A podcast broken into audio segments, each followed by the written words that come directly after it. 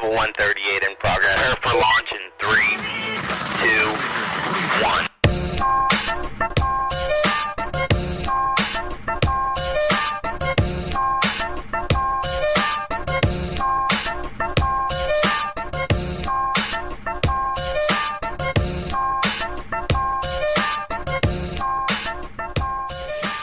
Κυρίες και κύριοι, καλησπέρα σας. Καλώς ήρθατε στην εκπομπή Σου γυρίζει το μάτι νούμερο 277 με την ομάδα του ενό του Μονίμαρ στο ραδιόφωνο του The Press Project. Από όπου θα μας ακούτε για τις επόμενες δύο ώρες και θα μας ακούτε και από το κανάλι του The Press Project στο YouTube. Κάθε Τρίτη 9 με 11 σου γυρίζει το μάτι Χάρης Ζάβαλο. Κος Βλαχόπουλος.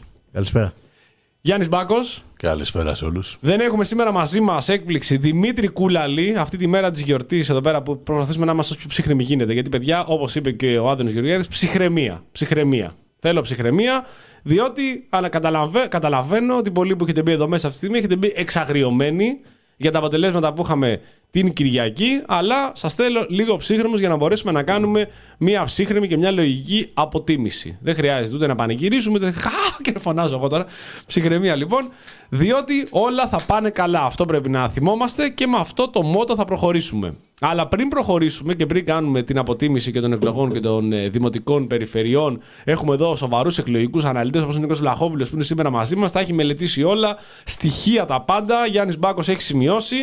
Ε, έχουμε, όπως είπαμε, το οργανόγραμμα. Καταπληκτική αυτή η εφεύρεση. το οργανόγραμμα. έτοιμο. Τη σκαλέτα. Τη σκαλέτα για να μπορέσουμε να ξέρουμε τι κάνουμε εδώ πέρα και πώς πορευόμαστε. Λοιπόν, μας ακούτε μέσα από το κανάλι του The Press Project στο YouTube. Δεν μας ακούτε στο ραδιόφωνο. Δεν ξέρουμε γιατί δεν έχει αποκατασταθεί το. Πάει το ραδιόφωνο, πέθανε. Πάει το ραδιόφωνο, το ξεχάσανε. Στους όλοι. λόγους μας. Μόνο ο γραμμένος θα βγαίνει το ραδιόφωνο. θα, θα παραμείνει εκεί. Μια φορά τη εβδομάδα θα λειτουργεί το ραδιόφωνο. Λοιπόν, όσοι μας ακούνε και είναι στο stream μέσα που σιγά σιγά συνδέονται όλοι, να κάνουν like εδώ στο stream, subscribe στο κανάλι και κουδουνάκι. Ε, να μας ακολουθήσουν όλοι και σελίδα μας στο facebook, στο instagram. Και Έχουμε Instagram. και instagram. Τον να... Instagram, να ανέβουμε λίγο. Ε, θα, εντάξει, τώρα γίναμε Τώρα σιγά σιγά έγινε. θα γίνουμε και τα λοιπά. Ανέβουμε. Ε, ενημερώνουμε όλους τους φίλους που έχουν γίνει φίλοι μας και μας ακολουθούν σε Patreon και Buy Me a Coffee έχοντας κάνει την ε, συνδρομή των 10 ευρώ ότι από αύριο ξεκινάει η αποστολή σιγά σιγά ε, των κουπών ε, που έχουν ε, που οφείλουμε σε όλους σας και σας ευχαριστούμε για αυτό. Όποιος Και αν θέλει και τυχόν δεν, δεν- έχει παραλάβει, Ακριβώς. ε, δεν έχει βάλει παραγγείλει κούπα, ε, μπορεί να μπει στο Patreon ή στο Buy Me a Coffee και με μία ε, ενίσχυση, μια δωρεά των 10 ευρώ, εμείς θα του κάνουμε δώρο μία κούπα. Συγγνώμη, αλλά αυτά είναι τρέλες. Συγγνώμη. Ε, από το Χάρη Ζάβαλο, το μότο του καλοκαιριού. Όλο το καλοκαίρι σε μία ε, φράση. Πραγματικά, Και συνεχίζεται πιστεύω, και έτσι. για, όλη, ναι, και συνεχίζεται για όλη τη χρονιά. Έτσι, θα- έτσι θα εξελιχθεί όλο το 2023. Λοιπόν, σήμερα είπαμε τι θέμα έχουμε; Δημοτικές εκλογές. Δημοτικές εκλογές. Δημοτικές Ο- εκλογές, ο- όχι ο- μόνο. Ο τίτλος της εκπομπής. Και Παλαιστίνη, ε. Και Παλαιστίνη σίγουρα. Καλά, Ε, Παλαιστίνη έχει, υπάρχει πάρα πολύ. Δεν είναι μόνο σήμερα. βέβαια. Όχι, ναι, ναι. 10 η ώρα θα έχουμε και τηλεφωνική επικοινωνία. Θα μιλήσουμε με τη stand-up κομικό Ήρα Κατσούδα. Ε, θα μας πει και αυτή πώς πώς βίωσε τι δημοτικές εκλογές, τι ψήφισε, πού ψήφισε, αν ψήφισε. Έχουμε πάρα πολλά να συζητήσουμε για να κάνουμε ένα σχολιασμό πάνω στην επικαιρότητα. 10 η ώρα, τηλεφωνική επικοινωνία. Μείνετε συντονισμένοι στη δεύτερη ώρα. Στην πρώτη ώρα, λοιπόν, Ξεκινώντας να πούμε ότι είμαστε, να κάνουμε το disclaimer μας, είμαστε Ναι. φιλοπαλαιστίνοι, φιλοπαλαιστίνοι, έτσι. Ναι, να το Ελευθερία θέσουμε. στην Παλαιστίνη. Ελευθερία στην Ελευθερία στην Παλαιστίνη, δεν έχουμε Παλαιστίνη. αλλάξει. Δεν έχει αλλάξει Ναι, τίποτα. δεν έχει αλλάξει τίποτα. Υπήρχαν και τα σχόλια από την προηγούμενη εκπομπή. Υπήρχε αυτή η επικοινωνία που είχαμε με το φίλο την προηγούμενη φορά. Δημιούργησε αρκετές εντάσεις και αρκετές διαφωνίες. Σεβαστές όλες. Θέλουμε όμως για ακόμη μια φορά που θα Επίσης- συζητήσουμε και μετά. Ήχο δεν έχουμε. Μια χαρά ήχο έχουμε. Τι έγινε; Τι εννοούν τα παιδιά, λέει, γιατί έχουν ήχο; Εικόνα δεν έχουμε σίγουρα, γιατί έχουμε επιλέξει να μην έχουμε εικόνα ως ε, ως εκπομπή. Είμαστε υπερβολικά όμορφοι και πολλές Δεν, φορές ε, αυτό θα, Δεν θέλουμε. θα, η, λάμψη του, η έφευγε, λάμψη του Χάρη Ζάβαλου. θα έφευγε η προσοχή από την ομορφιά μας και θα χανόταν τα λόγια μας. Οπότε πρέπει να μας ακούτε, να μπορέσετε να ακούσετε όλα αυτά που θέλουμε να πούμε. Εγώ αυτό που κράτησα την προηγούμενη εκπομπή πάντως είναι ότι είμαι ένας ε, σιωνιστής αρνητής του ολοκαυτώματος. Ναι. Υπήρχε και φωτογραφία η αντίστοιχη που σου έστειλα που σου Ναι, εκείνη ναι, τη ναι. μέρα. Άμα Ναι, την βρεις, ναι, τη ναι, στείλει. Αυτό είναι ο Γιάννης Ομπάκο. Ναι. Ε, στα τελευταία νέα πάντως πάνω σε αυτό το θέμα κυκλοφορείται η είδηση ότι βομβαρδίστηκε ένα νοσοκομείο στη Γάζα με φόβο για τουλάχιστον 500 νεκρούς. Είχε μείνει νοσοκομείο στη Γάζα; Ναι. Αυτό και είναι το- μάλιστα η οι γιατροί, σημαντική είδηση. οι γιατροί λέγανε πως δεν φεύγουν. Ναι. Δηλαδή ό,τι εντολή και να έχει δοθεί εμείς δεν... Και τον βομβαρδίσανε οι Τον βομβαρδίσανε. Ισραηλινοί. Και το Ισραήλ μόλις έβγαλε ανακοίνωση ότι δεν ήταν από εμάς, Αλλά Αλίμονο. από ρουκέτα της Χαμάς που έκανε λάθος και έπεσε στο νοσοκομείο. Α, μάλιστα. Σαν εκείνες τις, Εξωστρακίστηκε. εκείνες τις ρουκέτες ε, στην Σερβία, αν θυμόσαστε, στο Βελιγράδι. ε. Ναι, ναι. Ή Τότε στην στα Ουκρανία νοσοκομεία. που φεύγαν από την Ουκρανία και σκάγαν στην Πολωνία και λέγανε των Ρώσων. Είναι τελικά ήταν- ο, τώρα που τα έχουν σπάσει η Πολωνία, θα πούμε γι' αυτό. Τα έχουν, οι Πολωνοί τώρα δεν θέλουν καθόλου με την Ουκρανία. Έχουν, Ζώνη του ε, λικόφωτος. Και λένε τελικά, μετά από ένα χρόνο, τελικά ήταν Ουκρανικός ο πύραυλο που είχε σκοτώσει και δύο Πολωνούς. Έχουν και το γίγαντα Ντόναλτ Τούσκ πλέον. Ντόναλτ του τεράστιος. Πρωθυπουργό, νίκησε τον ακροδεξιό. Μόνο νίκες δηλαδή με λίγα λόγια. Μόνο Αυτό το Σαββατοκύριακο νίκες. ήταν. Ήταν μόνο νίκες. Μόνο νίκες. Και τρέλες. πολλές τρέλες, πάρα πολλές τρέλες. Θέλουμε να πούμε ότι είμαστε έτσι πολύ ψύχρεμοι, διότι αντιλαμβανόμαστε ότι δεν έγινε και καμιά επανάσταση την Κυριακή. Σε αντίθεση με πολλούς φίλους οι οποίοι ήταν οριακά αυτή τη στιγμή ότι υπήρχε κάθος των Πολσεβίκων. Το κατανοούμε σε ένα βαθμό αυτό. Υπήρχαν αδυναμίες, υπήρχαν και συμπάθειες, υπήρχαν ε, πρόσωπα τα οποία ε, δεν ήταν ιδιαίτερα αγαπητά και θα κάνουμε έτσι και την εκκίνηση. Για το πρόσωπο πιστεύω μας ενώνει όλους μαζί. Δηλαδή είμαστε, έχουμε φτιάξει εδώ ένα ίδρυμα, ένα, με ένα σωματείο, στο οποίο μπαίνουμε όλοι μέσα, ε, κάνουμε την εγγραφή μας υπέρ, υπέρ, όχι κατά, εδώ τώρα σας προλαβαίνω, του Κώστα Μπακογιάννη. Αυτός ο μεγάλος πολιτικός άντρας, αυτό το μεγάλο πολιτικό κεφάλαιο, ικανότατος, που μπήκε με ψηλά το κεφάλι και βγήκε με ψηλά το κεφάλι. Μάγκας. Μάγκας αυτό. Δεν είναι εύκολο να μπαίνεις και να βγαίνεις ψηλά το κεφάλι. Ε, ο οποίος είναι ένας από τους τρεις κλόνους της εβδομάδας. Α! Τι ξεκίνησε και το Και πώ. αμέσως- Στο, στο σωματείο που τέτοιο. Μπαίνουν στο πόλ. Μπαίνουμε στο Γράφουν. πόλ. Κώστα Παγκογιάννη. Πάμε να δούμε, λοιπόν, πάμε να δούμε τους κλόουν. Ε, κλόουν είναι ο, ο κλόουν Άδωνης Γεωργιάδης. Έχει ξαναμπεί. Ε, νομίζω όχι, είναι η πρώτη φορά. Αλλά εντάξει. Είναι Απίστευτο, έτσι. Ναι, Κοίτα, η αλήθεια είναι πως το βάζαμε τόσο καιρό, γιατί ό,τι και να βάλουμε. Δηλαδή, ο Αχηλέα Μπέος, Άδωνης Γεωργιάδης είναι οι άνθρωποι που θα συνέχεια θα κοντράρονται. Αν βάλεις τώρα Άδωνη Γεωργιάδη, τώρα πέντε εκπομπές που είχαμε, θα βγει Άδωνης Γεωργιάδης 70%, 80%. Ο Σπανάκης εννοείται, Βασίλης Σπανάκη. Καταπληκτικός. Δεν έχει ξαναμπεί ούτε αυτός; Δεν έχει ξαναμπεί, ναι. Δεν έχει ξαναμπεί; Ναι, Πραγματικά και ο Κώστας Πακογιάννη. Να πούμε όμως για ποιο λόγο είναι κλόουν. οι Για πάμε. συγκεκριμένοι. Για πάμε. Θα πούμε πρώτα για τον Βασίλη Σπανάκη. Το Βασίλη Σπανάκη, άμα τον ξέρατε ή τον γνωρίσατε τώρα, ήταν αυτός ο τύπος ο οποίος είχε πάρει σβάρνα τα κανάλια την Κυριακή και ούρλιαζε. Όταν λέμε ούρλιαζε, έφτασε σε σημείο δηλαδή της του λέει: Γιατί ουρλιάζετε, ηρεμήστε λίγο. Δεν ήταν μόνο ο Γεωργιάδης που ούρλιαζε, ο οποίος είχε, είχε πέσει μεγάλο παροξισμό, είχε τρελαθεί. Γι' αυτό λέει: Ξεκινάει στην αρχή και λέει ψυχραιμία. Θα κάνω μια και στο τέλος κατέληξε πέντε λεπτά μετά να φωνάζει στους πάντες, να θύμιζε, ουρλιάζει θύμιζε το Μητσικώστα το κάνει τον Αλέφαντο. ναι, ναι, ναι, ναι. ο Σπανάκης είναι ο έτερος λοιπόν ο Δημοκράτης, ο οποίος έβγαινε και μανούριαζε με τους πάντες. Δεν υπήρχε πιθανότητα να μπορέσει να μιλήσει κάποιος. Του έκανε επίθεση κατευθείαν ο Σπανάκης. Είναι υφυπουργός εργασίας. ναι. Όπου- Ειδικά Φαντάσου, στο φαντάσου Υπουργείο πολύ Υπουργείο, ψυχραιμία. ε. αυτό. Φαντάσου Στο- Υπουργείο στο τώρα. Υπουργείο πολύ ψυχραιμία. Ε, Άδωνη Γεωργιάδης, έχετε δει σίγουρα βίντεο. Θα μπορούσαμε να βάζουμε τον Άδωνη Γεωργιάδη απλά έτσι. Απλά τον βάζουμε αυτή τη βδομάδα λόγω της εμφάνισή του και αυτός στην Κυριακή, ο οποίος ξεκίνησε ότι πρέπει να είμαστε ψύχρεμοι και πέντε λεπτά μετά, μόνο που δεν έχνε κατάρες και ψόφους σε όποιους άλλους ήταν εκεί μέσα, φώνασε στους πάντες και Κώστα Παγκογιάννη, διότι Γιατί είναι ο Κώστα Πακογιάννη. γιατί είναι ο Κώστα Παγκογιάννης και επίσης θα τον χάσουμε τώρα από δήμαρχο. Δεν θα έχουμε την ευκαιρία, δεν νομίζω για πολύ καιρό, να μην τον βλέπουμε. Οπότε είναι μια ευκαιρία να του δώσουμε ε, εδώ πέρα στην εκλογική μας διαδικασία να κερδίσει και σε, μια, και σε κάποιες εκλογές Δεν αφού τρέπεσαι έχασε. τώρα, δεν τρέπεσαι. Εντάξει, αφού έχασε τώρα. Ε, να σου πω κάτι. Ναι. Με, με πολύ χαμηλή ενσωμάτωση. είναι πόσο; πρώτος ο Άδωνης 70%. Αν είναι δυνατόν. Αν είναι αυτό δυνατόν. είναι Περίμενε δυνατόν. αυτό το πράγμα, ρε παιδιά. τώρα. Ε, πόσο είναι η ενσωμάτωση για να μην. Πώ είναι η σωμάτωση. 112 votes. Πώς ήταν η Σία Κοσιόνη, μόλις βγήκε η ενσωμάτωση. Α! Παι- Παίρνει λίγο κεφάλι τώρα ο Κωστής ο Ο Μπογιάννη. Μπακογιάννη. Ναι, ξέρετε τι. Μην επηρεάζετε, παιδιά, το Δεν αποτέλεσμα. θέλω να επηρεάσω το αποτέλεσμα. Εγώ να πω ότι αν μπορούσα να Αλλά, ψηφίσω, ναι. αν μπορούσα να ψηφίσω, θα ψήφισα Κώστα Μπακογιάννη, διότι. Εγώ ψήφισα σπανάκι. Ψήφισε Σπανάκη. Ωραία. Πάμε λοιπόν να ξεκινήσουμε για Σπανάκη και να ξεκινήσουμε γενικότερα για την Κυριακή. Με Σπανάκη αρχηγό μπροστά, μπροστάρι, αυτή τη στιγμή, Βασίλη Σπανάκη. Ε, πάμε να δούμε τι είδαμε την Κυριακή και ποια είναι αυτά τα συμπεράσματα που μπορούμε να βγάλουμε δύο μέρες μετά με, τις, ε, μ, με, με την ενσωμάτωση πια εντάξει να είναι στο 100% όπως είπαμε προηγουμένως. Ε, έχει μπει και η Ακαδημία Πλάτωνα στο η πολιτεία του Πλάτωνα. Η πολιτεία του Πλάτωνα έγινε Μπήκε- ενσωμάτωση. μπήκε Η υπόγεια πολιτεία. Υπόγεια. Ψηφίσαν οι άνθρωποι εκεί στην Καλά. Κυλαγή. Στην Κίνα ακριβώς. Νεφελίμα από Νεφελή, κάτω. Μελοχήμ, ναι. Άδωνης Γεωργιάδης, like this, κατευθείαν. ε, οπότε, Κώστα, να ξεκινήσουμε από σένα για την Κυριακή. Να πούμε δηλαδή ότι ήταν μια συντριβή της Νέας Δημοκρατίας. Αυτή η Κυριακή, δεν μιλάμε για εκλογές. Αυτή όμως η Κυριακή δεν πιστεύω ότι μπορεί κάποιος να υποστηρίξει, άμα δεν είναι Δημοκρατία και Μουτζαχεντίν της Νέας Δημοκρατίας, ότι υπάρχει κάποιο θετικό αφήγημα για τη Νέα Δημοκρατία. Ήταν πραγματικά μια συντριβή της Νέας Δημοκρατίας. Συνασπίστηκε σε όσε περιφέρειες κρίνονταν ή ε, κυρίως περιφέρειες που κρίθηκαν στο δεύτερο γύρο. Φαίνεται ότι η αντιπολίτευση συνασπίστηκε, σύσσωμη, ε, και ψήφισε τον ε, υποψήφιο που ήταν απέναντι από τον επίσημα χρησμένο υποψήφιο ε, της Νέας Δημοκρατίας.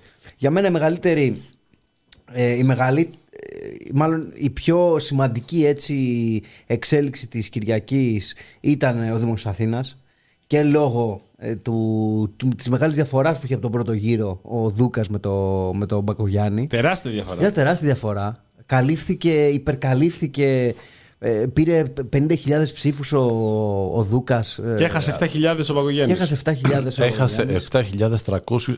7.397 ψήφους Ναι. ο, Μπα- ο Μπακογιάννης και κέρδισε 44.231 ψήφους ο Χάρης Δούκας. Τρομερό έτσι. Απίστευτο μέσα σε μια εβδομάδα πώς Ναι, ναι, ναι, κατάφερε και πήρε τόσο κόσμο ε, ο, ο Δούκας ένας άγνωστος άνθρωπος ο οποίος τον Αύγουστο είχε κατεβάσει υποψηφιότητα τον είχε κατεβάσει ο, το Πασόκ ε, σαν υποψήφιο Και μέχρι και πριν δύο εβδομάδες ήταν άγνωστος. Δηλαδή η, η δεύτερη του θέση ε, με μικρή διαφορά από τον τρίτον, από τον Ζαχαριάδη, 1% ήταν η διαφορά, τον ε, αν- ανέδειξε στον κόσμο.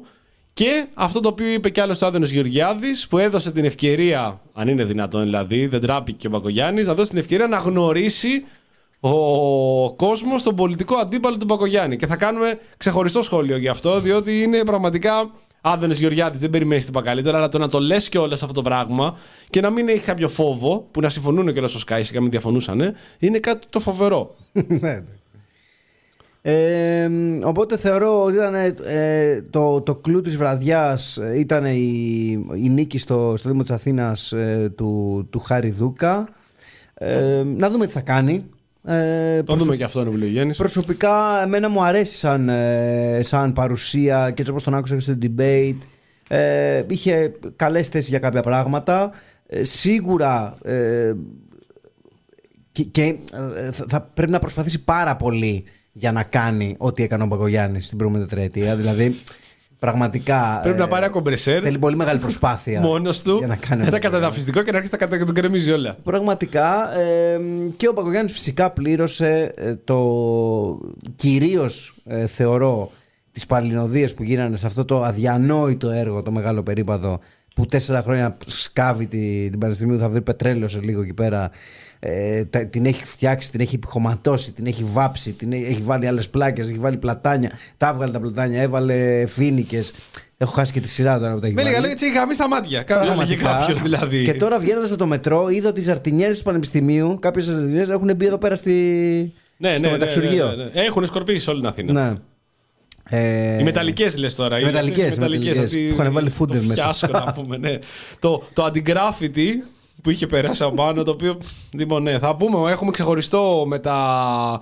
Ε, μ, ξεχω- ξεχωριστή κουβέντα που θα κάνουμε, που έχει κάνει εδώ, έχει ετοιμάσει ο Γιάννης, για να κάνουμε μια αναδρομή στο έργο του Κώστα Πακογιάννη. Τώρα πάμε στην μεγάλη εικόνα. Δηλαδή, πέρα από τον Πακογιάννη, είχαμε και την μεγάλη ήττα του αγοραστού στην ε, περιφέρεια. Σε μια περιφέρεια που η Νέα Δημοκρατία και ο κ. Μητσοτάκης είχε δώσει πολύ μεγάλη προσοχή, φτάνοντας σε σημείο όχι μόνο να επισκεφτεί ο ίδιος τη Θεσσαλία τις τελευταίες μέρες, αλλά να στείλει και τον Αβγενάκη με ευθείε απειλές στους κατοίκους ότι πρέπει να προσέξουν τι θα ψηφίσουν την Κυριακή, διότι η απόφασή τους θα κρίνει την καταβολή των αποζημιώσεων μετά την καταστροφή της, της ε, κακοκαιρίας Ντάνιελ.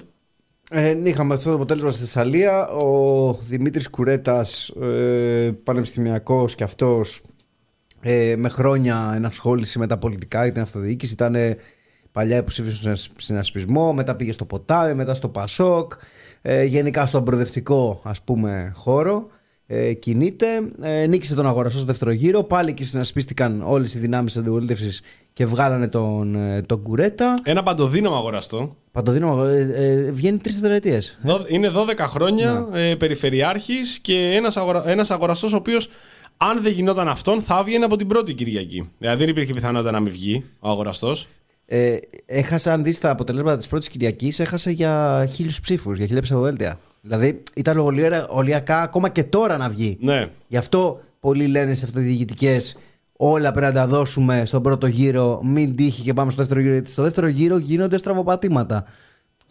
Εννοώντας ότι ενώνεται την πολίτευση, μπορεί να παίξουν και άλλες δυναμικές και να χάσεις, ας πούμε, μια σχεδόν σίγουρη εκλογή. Όταν ο άλλος χάνει για χίλια ψηφοδέλτια τη Θεσσαλία, για χίλια ψηφοδέλτια, ε, ενώ έχει γίνει όλη αυτή η καταστροφή στη Θεσσαλία, καταλαβαίνουμε πόσο, ε, πόσο άλλαξε το πράγμα. Πριν συνεχίσουμε για τις υπόλοιπες υποψηφιότητες, γιατί έχουμε πολλά να συζητήσουμε, θέλω το σχόλιο εδώ του Γιάννη Μπακού, ο οποίος προηγουμένως κάναμε τη συζήτηση και ήθελε να πει για το, αυτό το οποίο έχει προκύψει στις τελευταίες, στην τελευταία εκλογική αναμέτρηση, 43% από την, ε, Ναι, από την λοιπόν. νίκη από τον πρώτο γύρο.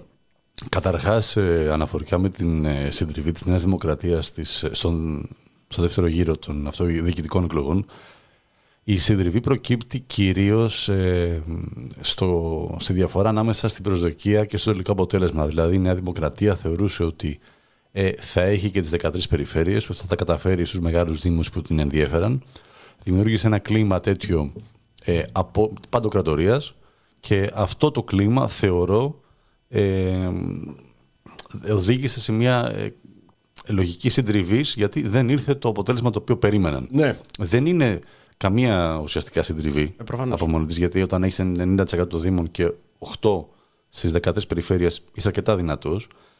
Ε, Παντοδύναμος, παραμένεις να είσαι παντοδύναμος. αυτό ε, επίσης που συνιστά ε, μέρος της συντριβής ε, είναι το γεγονός ότι ο, ο Πρωθυπουργός επέλεξε να, με την παρουσία του να στηρίξει πολλούς από αυτούς οι οποίοι τελικά δεν τα κατάφεραν και οι βόλτες με τον Κωστή Πακογιάννη στο κέντρο της πόλης, η παρουσία στη Θεσσαλία, ε, στελέχη ε, όπως ο Άδωνης Γεωργιάδης με την ανοιχτή επίθεση στον Σίμω Ρούσο στο Χαλάνδρη Θα το πούμε αυτό, ναι. ότι άμα βγει ο, ο Σίμος Ρούσος δεν θα απορροφήσει καθόλου κοινωτικά κονδύλια, δεν θα απορροφηθεί έσπα, δεν θα γίνουν έργα ε, προσπαθώντας να χτυπήσει ε, στο θυμικό ας πούμε τους δεξιούς ε, Και να μόνο, τους συσπυρώσει μόνο που για να ξέρετε κάτι ψηφίσουν τον- είναι διαφορετικό να είναι ένας ε, στην Πελοπόννησο και να ψηφίζει για την πατρίδα του αναφορικά με το τι συμβαίνει στον Εύρο με το φράχτη στα νησιά και άλλο στην πόλη που ζει όπου βλέπει το έργο του κάθε δημάρχου. Ε, είναι πολύ δύσκολο όταν ένας ε, δήμαρχος ε, παράγει έργο να μην ξαναβγεί. Και αυτό φαίνεται στο ότι ο ΣΥΡΙΖΑ στο Χαλάνδρη έχει 21% και στην πρώτη Κυριακή είχε 42% ο κύριος Ρούσος που στηρίζεται από Ανταρσία και ΣΥΡΙΖΑ. Οπότε ούτε καν ΣΥΡΙΖΑ Πασόκ. Ναι. Ανταρσία και ΣΥΡΙΖΑ. Ε, αναφορικά με τις περιφέρειες θεωρώ ότι ο μεγάλος πόνος της ε, κυβέρνησης έχει να κάνει περισσότερο με τη Θεσσαλία στη λογική ότι θα πέσουν πάρα πολλά χρήματα για την ανοικοδόμηση και τα χρήματα τα διαχειρίζεται απευθείας στη περιφέρεια ε, και όχι το Υπουργείο σε συνεργασία με την περιφέρεια. Και αυτό είναι κάτι που δεν θέλουν να χάσουν. Και ίσως δούμε εκεί κάποιες εταιρείες, το TEM, όπως η Τέρνα, να μην παίρνει τα έργα τα οποία ε, θα ήθελε να πάρει, οπότε δεν θα μπορέσει να ευχαριστήσει τον πεθερό του ο κ. Γεραπετρίτης. Ε, και ένα τελευταίο σχόλιο για να πάμε μετά σε, να εμβαθύνουμε για τον Κωστή Μπακογιάννη. Έχω ανεβάσει ένα γράφημα ε, όπου δείχνει λίγο, λίγο πολύ το τι πιθανολογούμε ότι συνέβη. Η αύξηση των ψήφων του κυρίου Δούκα είναι σχεδόν το σύνολο, το σύνολο των ψήφων που πήραν στο πρώτο γύρο ΣΥΡΙΖΑ, οι, οι υποψήφοι του ΣΥΡΙΖΑ, του ΚΚΕ και του της Ανταρσία. 45.186 ψήφοι άνθρωποι μάλλον ψήφισαν αυτά τα τρία κόμματα, τους, εκπροσω... τους αντιπροσώπους των παρατάξεων. Και 43.000 ψήφους πήρε ο Πήρε κύριος παραπάνω ο Δούκας. Δούκας. Είναι σαν να πήγαν όλοι όπως ήταν, δηλαδή το λέμε σαν τάση, δεν έχουμε κάνει κάποια ποιοτική έρευνα ή κάποια δημοσκόπηση, αλλά κάπως σχηματικά το σύνολο όλων, 65.000 άνθρωποι μαζί με το Πασόκ, είναι αυτό που πήρε ο κ. Και οι ψηφοφόροι του Κασιδιάρη, όπως είπε ο Γεωργιάδης και το έλεγε παντού σε όποιο κανάλι. Μα Βγήκε ανοιχτά. ότι πήγανε και ψηφίσανε οι Κασιδιάρη. Το, Πήγανε το λένε αυτό. κόντρα στον Παγκογιάννη. Πρόσεξε. Δεν στήριζαν Δούκα. Α, Πήγε, έστειλε γραμμή να πάμε κόντρα. Μάλιστα. Ενώ ψηφίζανε μαζί στις, ε, στο Δημοτικό Συμβούλιο. Στο Δημοτικό Συμβούλιο, ναι, ναι, ναι. ναι. Ναι. Για το 43%. Ε, Το 43% το- είναι, είναι η απο... Αυτή είναι Λοιπόν. μια απόφαση του Βορύδη. μια απόφαση του Βορύδη. Υπήρχε και Ναι. παλιά βέβαια αυτό, γιατί κοίταγα λίγο την ιστορία των αυτοδιοικητικών και υπήρχε και επισημήτη Μμμ. αυτό το, ε, το χαμηλό ποσοστό για τον πρώτο γύρο. Πώς δικαιολο... υπήρχε δικαιολογία γι' αυτό, Τι δικαιολογία υπήρχε στο 43%. Εντάξει, ουσιαστικά να πάμε σε ένα. να τελειώνουμε με κάποιους, ε, με κάποιους δήμους από την πρώτη Κυριακή, να μην πηγαίνουμε σε, σε δεύτερη Κυριακή. Και σε κυβερνησίες ή αυτά που λέγανε μάλλον και για την απλή Και αναλογική για που το- οδηγεί σε χάος και λοιπά. Και για το βάζει 20% να ξέρουμε. Ο μια αρχή, Σκουρλέτη, αν θυμάστε, την εσωτερικό, του- εσωτερικό του ΣΥΡΙΖΑ είχε βάλει απλή αναλογική στους Δήμους.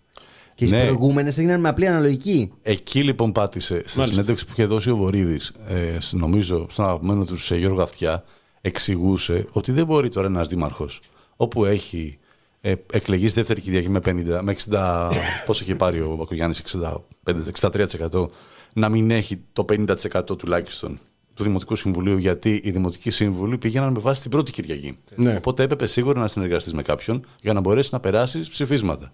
Και τι σημαίνει εδώ, ότι χρειάζεται και τη Χρυσή Αυγή για πάρα πολλές δουλειές ο, ο Κώστας Μπακογιάννης και για κάποια άλλα πράγματα τα οποία μπορεί να ήταν στη σωστή κατεύθυνση, τα ψήφισαν μαζί και με Πασόκ και με τον ε, ΣΥΡΙΖΑ. Γιατί όντως κάποια πράγματα μπορεί να ήταν. ξέρω εγώ, οι λάμπες. Καθαρίσουν κάνα σκουπίδι. Ναι, οκ, Ναι. ναι, εκεί δεν είναι κάτι κακό. Ε, το 43% λοιπόν θεωρώ πως άμα δεν υπήρχε θα είχαμε πολύ περισσότερους δήμους ε, να καταλήγουν στην αντιπολίτευση στη λογική ότι η δεύτερη θητεία της κυβέρνησης δεν ξεκινάει από το μηδέν. Η δεύτερη θητεία της κυβέρνησης είναι συνέχεια της πρώτης. Και στην πρώτη εκλογική διαδικασία που θα βρεθεί μετά τις εκλογές τις εθνικές, εκεί θα ακουμπήσει η δυσαρέσκεια για κάποια θέματα που μεσολάβησαν ανάμεσα στις διαδικασίες.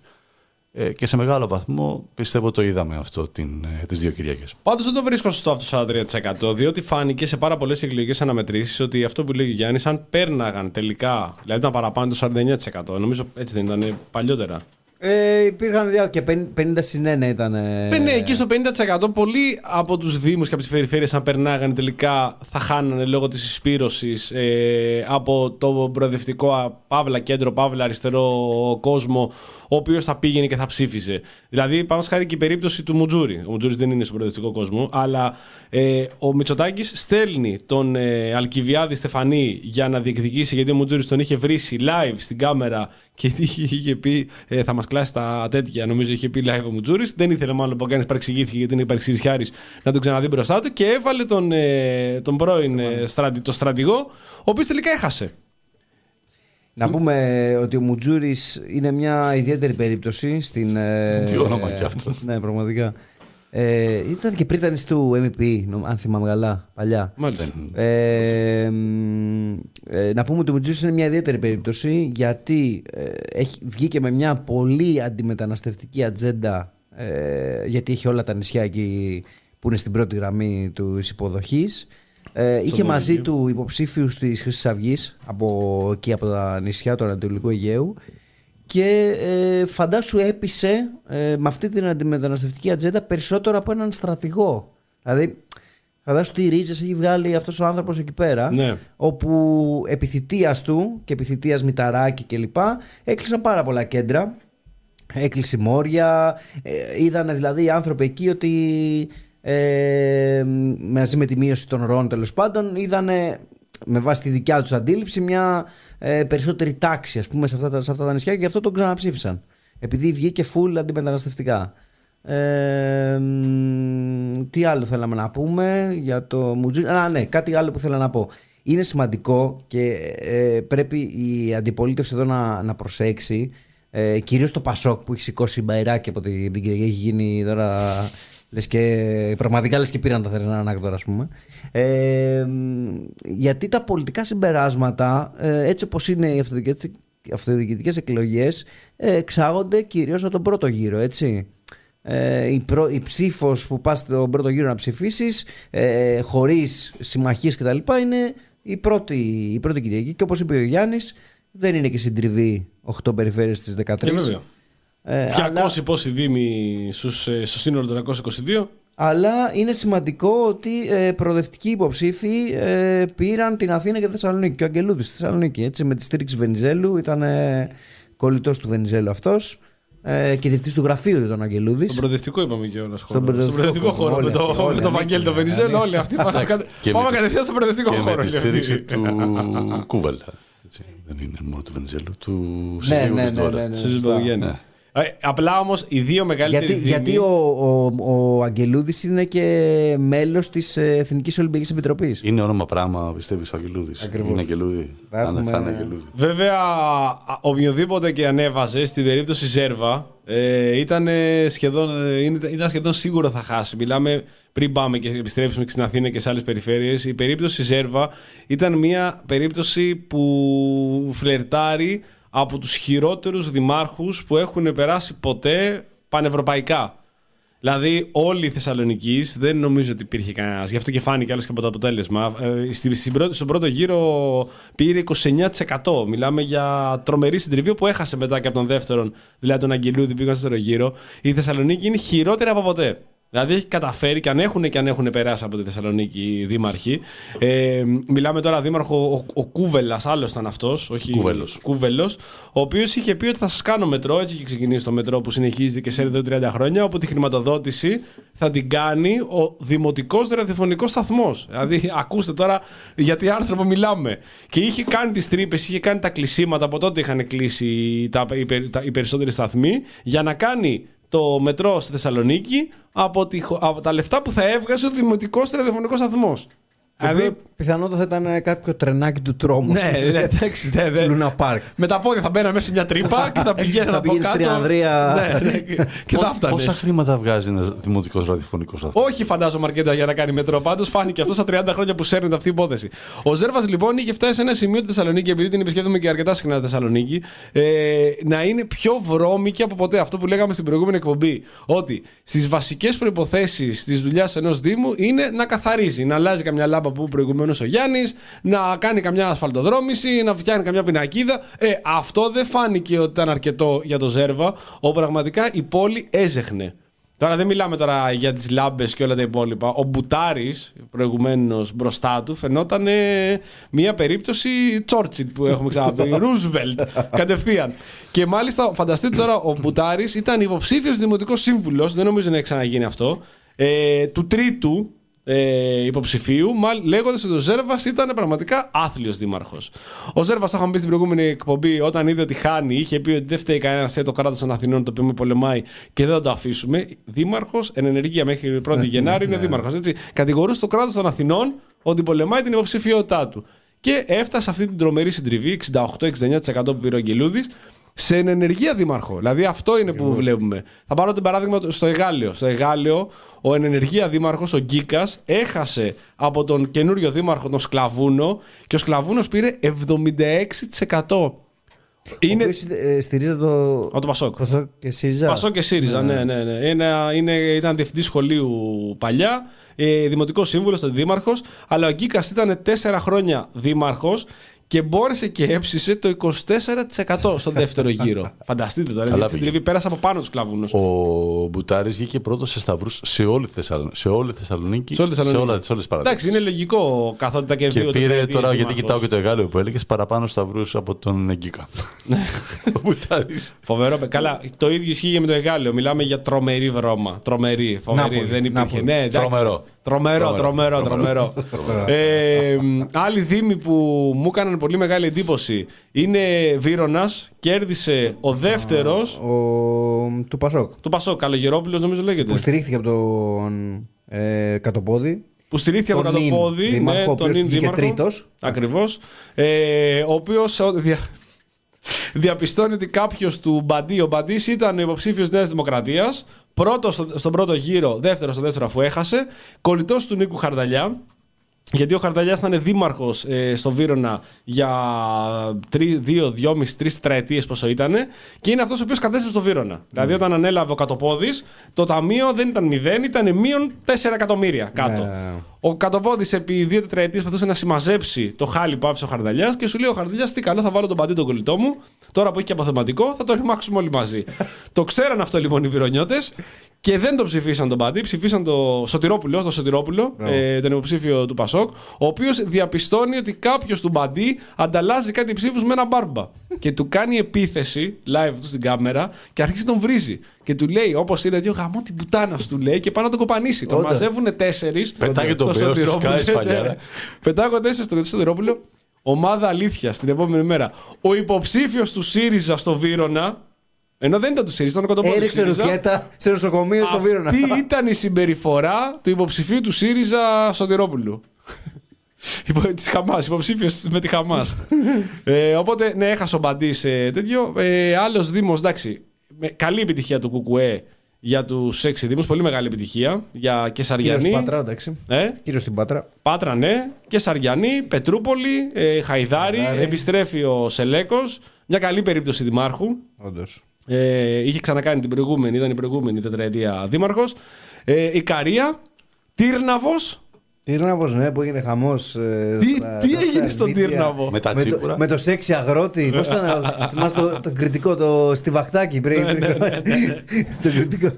Έτσι και στον Τύρναβο έγινε χαμός, υποψήφιος με τη λαϊκή συσπήρωση με τον Κουκουέ και ήταν σίγουρα μια μεγάλη επιτυχία. Σίγουρα δεν είναι πολλοί δήμοι, δεν είναι ότι είναι λίγοι δήμοι και πήρε και τους έξι. Ήταν απλά για Κουκουέ που εντάξει και στη, παλιότερα είχε πιο μεγάλη συμμετοχή στις ε, δημοτικές. Είναι μια πολύ καλή επιτυχία και ειδικά σε αυτούς τους Δήμους που είναι. Δηλαδή, κατάφεραν με λίγα χρόνια α, στη Νέα Δημοκρατία στην εξουσία και Σαριανή, ε, Χαϊδάρη, πα, παλιές δηλαδή περιοχές που είχαν πολύ δυναμική παρουσία οι κομμουνιστές να επανέλθει και να Κομμουνιστές. ξανακάνουν οι κομμουνιστές. Οι Κομμουνιστές. κομμουνιστές. Πετρούπολη, Πετρούπολη τι έγινε; Και Πετρούπολη. Νομ... Ε, δε- το όχι, ΚΚΠ. νομίζω. Δε; Βγήκε το ΚΚΠ. Δεν θυμάμαι. Δεν θυμάμαι. Το δύο εδώ Γιάννης που έχει τέτοιο. Νομίζω ότι πήρε, ναι. ρε. Νομίζω και την Πετρούπολη πήρε. Ναι, ναι, ναι, και την Πετρούπολη. Τώρα για κουλάλης, ε, το πρωί. Ήταν χρόνια όμως. Στην Πετρούπολη είναι χρόνια που είναι κουκουέ. Ναι, ήταν και Ήταν πριν. ο Ναι, ναι, δήμαρχος. ναι, ναι. Και βέβαια τη μεγάλη επιτυχία του Μπελετίδη. Όχι, πριν ήταν, ο, ήταν Πασόκ. Ο προηγούμενος. Ο προηγούμενος, ο ναι, προηγούμενος. αλλά Πολλά χρόνια ήταν. ε, Αλλά Ο τίποτα. οποίος εντάξει, προηγούμενος κατέβηκε και πήρε 45 ρε παιδί μου. Περίπτωση. Τιμητικό, όχι σαν τον Κίκα. Να δούμε, καλά, ναι, ο Γκίκας. Να δούμε περίπτωση πτωχού, περιφέρεια Πελοποννήσου, ο οποίος πρώτα ευχαρίστησε τον κύριο Μητσοτάκη και μετά ευχαρίστησε τον Μετά τη Αντώνη μάνα του, Σαμαρά. είναι πιθανότατα. Δηλαδή πρώτα είπε ευχαριστώ τον κύριο Μητσοτάκη, εντάξει, μου, αλλά περισσότερο ευχαριστώ τον Αντώνη Σαμαρά, τον φίλο μου Αντώνη Σαμαρά. που έγινε χαμός. Όταν ακούσανε Σαμαρά έγινε πολύ περισσότερο χαμός από τον Είχε Μητσοτάκη. πάει ο Σαμαράς Ναι, εκεί ναι. για να. Έτρεξε την καμπάνια του. Ναι, κανονικά. έτρεξε. Ήταν, ο- επέβαλε τον πτωχό υποψηφιότητα στην περιφέρεια Πελοποννήσου. Είχαν άλλο στο μυαλό τους να βάλουν στη, ο κ. Μητσοτάκης και επέβαλε τον πτωχό. Όπου και τον έβαλε, κέρδισε τον ε, Τατούλη. Εδώ πρέπει να δούμε ένα σημαντικό στοιχείο. Οι περισσότερες περιφέρειες, δηλαδή Ιωνίων Νήσων, ε, Ανατολικό Αιγαίο, ε, Πελοπόννησο, ε, πάνω βο- ε, Δυτική Μακεδονία, τι, Και Θράκη, μαζί πάει. και αυτός. Θράκη, ε, Ανατολική Μακεδονία και Θράκη. ε, και Δυτική Μακεδονία νομίζω με τον Αμανατίδη εκεί πέρα. Ε, είναι πρώην ε, Νεοδημοκράτε. Νεοδημοκράτες. Δηλαδή ο Μουτζούρης ήταν ε, Ναι, ναι, γενικός ναι. γραμματέας τη Νέα Δημοκρατία. Ο Αμανατίδης ήταν βουλευτής μέχρι τον Ιούλιο της Νέας Δημοκρατίας. Και βγήκε αντάρτης τώρα. Καταπληκτικό, η καταπληκτική έννοια Ναι. του Αντάρτη εντωμεταξύ. Ο στην Τοψίδης. Δημοκρατία. Ο Τατούλης, εντάξει, υπουργός του Καραμαλή. Ναι, όντως. Ο Τοψίδης στην Ανατολική Μακεδονία και Θράκη είναι ε, ανεξάρτητος προεχόμενος. Ναι. Και ο Μέτιος είχε ναι, και πολύ μικρή διαφορά. Πολύ, Άρα πολύ εδώ πέρα μικρή. βλέπουμε ότι. Εντάξει. Ε, οι- για μένα οι μεγάλες, οι μεγάλες νίκες είναι ε, Θεσσαλία, Θεσσαλονίκη, Αθήνα. Ναι. Και η Κρήτη, παιδιά, έτσι.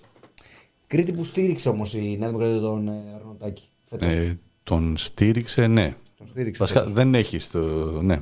Ο Ροντάκη δεν πήρε το 75-80%. Ναι, των 78, ψήφων. 78. Γιατί στηρίχθηκε και από το ΣΥΡΙΖΑ και από το ΠΑΣΟΚ και από τη Νέα Δημοκρατία. Ο Μητσοτάκης τον στήριξε τον Ο Αρνοτάκη. ΣΥΡΙΖΑ κατέβασε δικό του.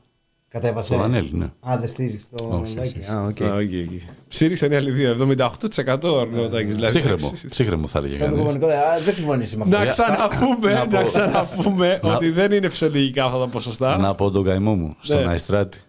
Παρακαλώ, ναι. 130-129 Ναι. Έλα ρε. Ποιος; για μία ψήφο. Ναι, δεν παιδιά. έχει εκεί τώρα. Α. σίγουρα. Αλλά για μία ψήφο.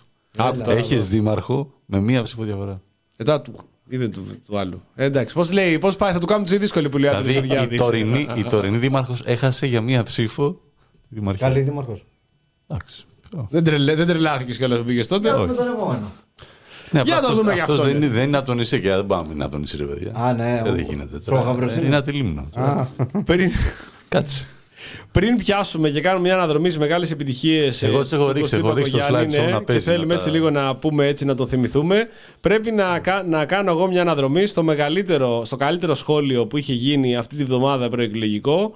Όπου ο Μαρινάκης, ε, εκπρόσωπος τύπου της Νέας Δημοκρατίας, ε, βγαίνει και λέει ότι δεν είναι δυνατόν να έχεις δήμαρχο ο οποίος θα διαχειρίζεται κονδύλια του ΕΣΠΑ και ο οποίος στηρίζει την Παλαιστίνη.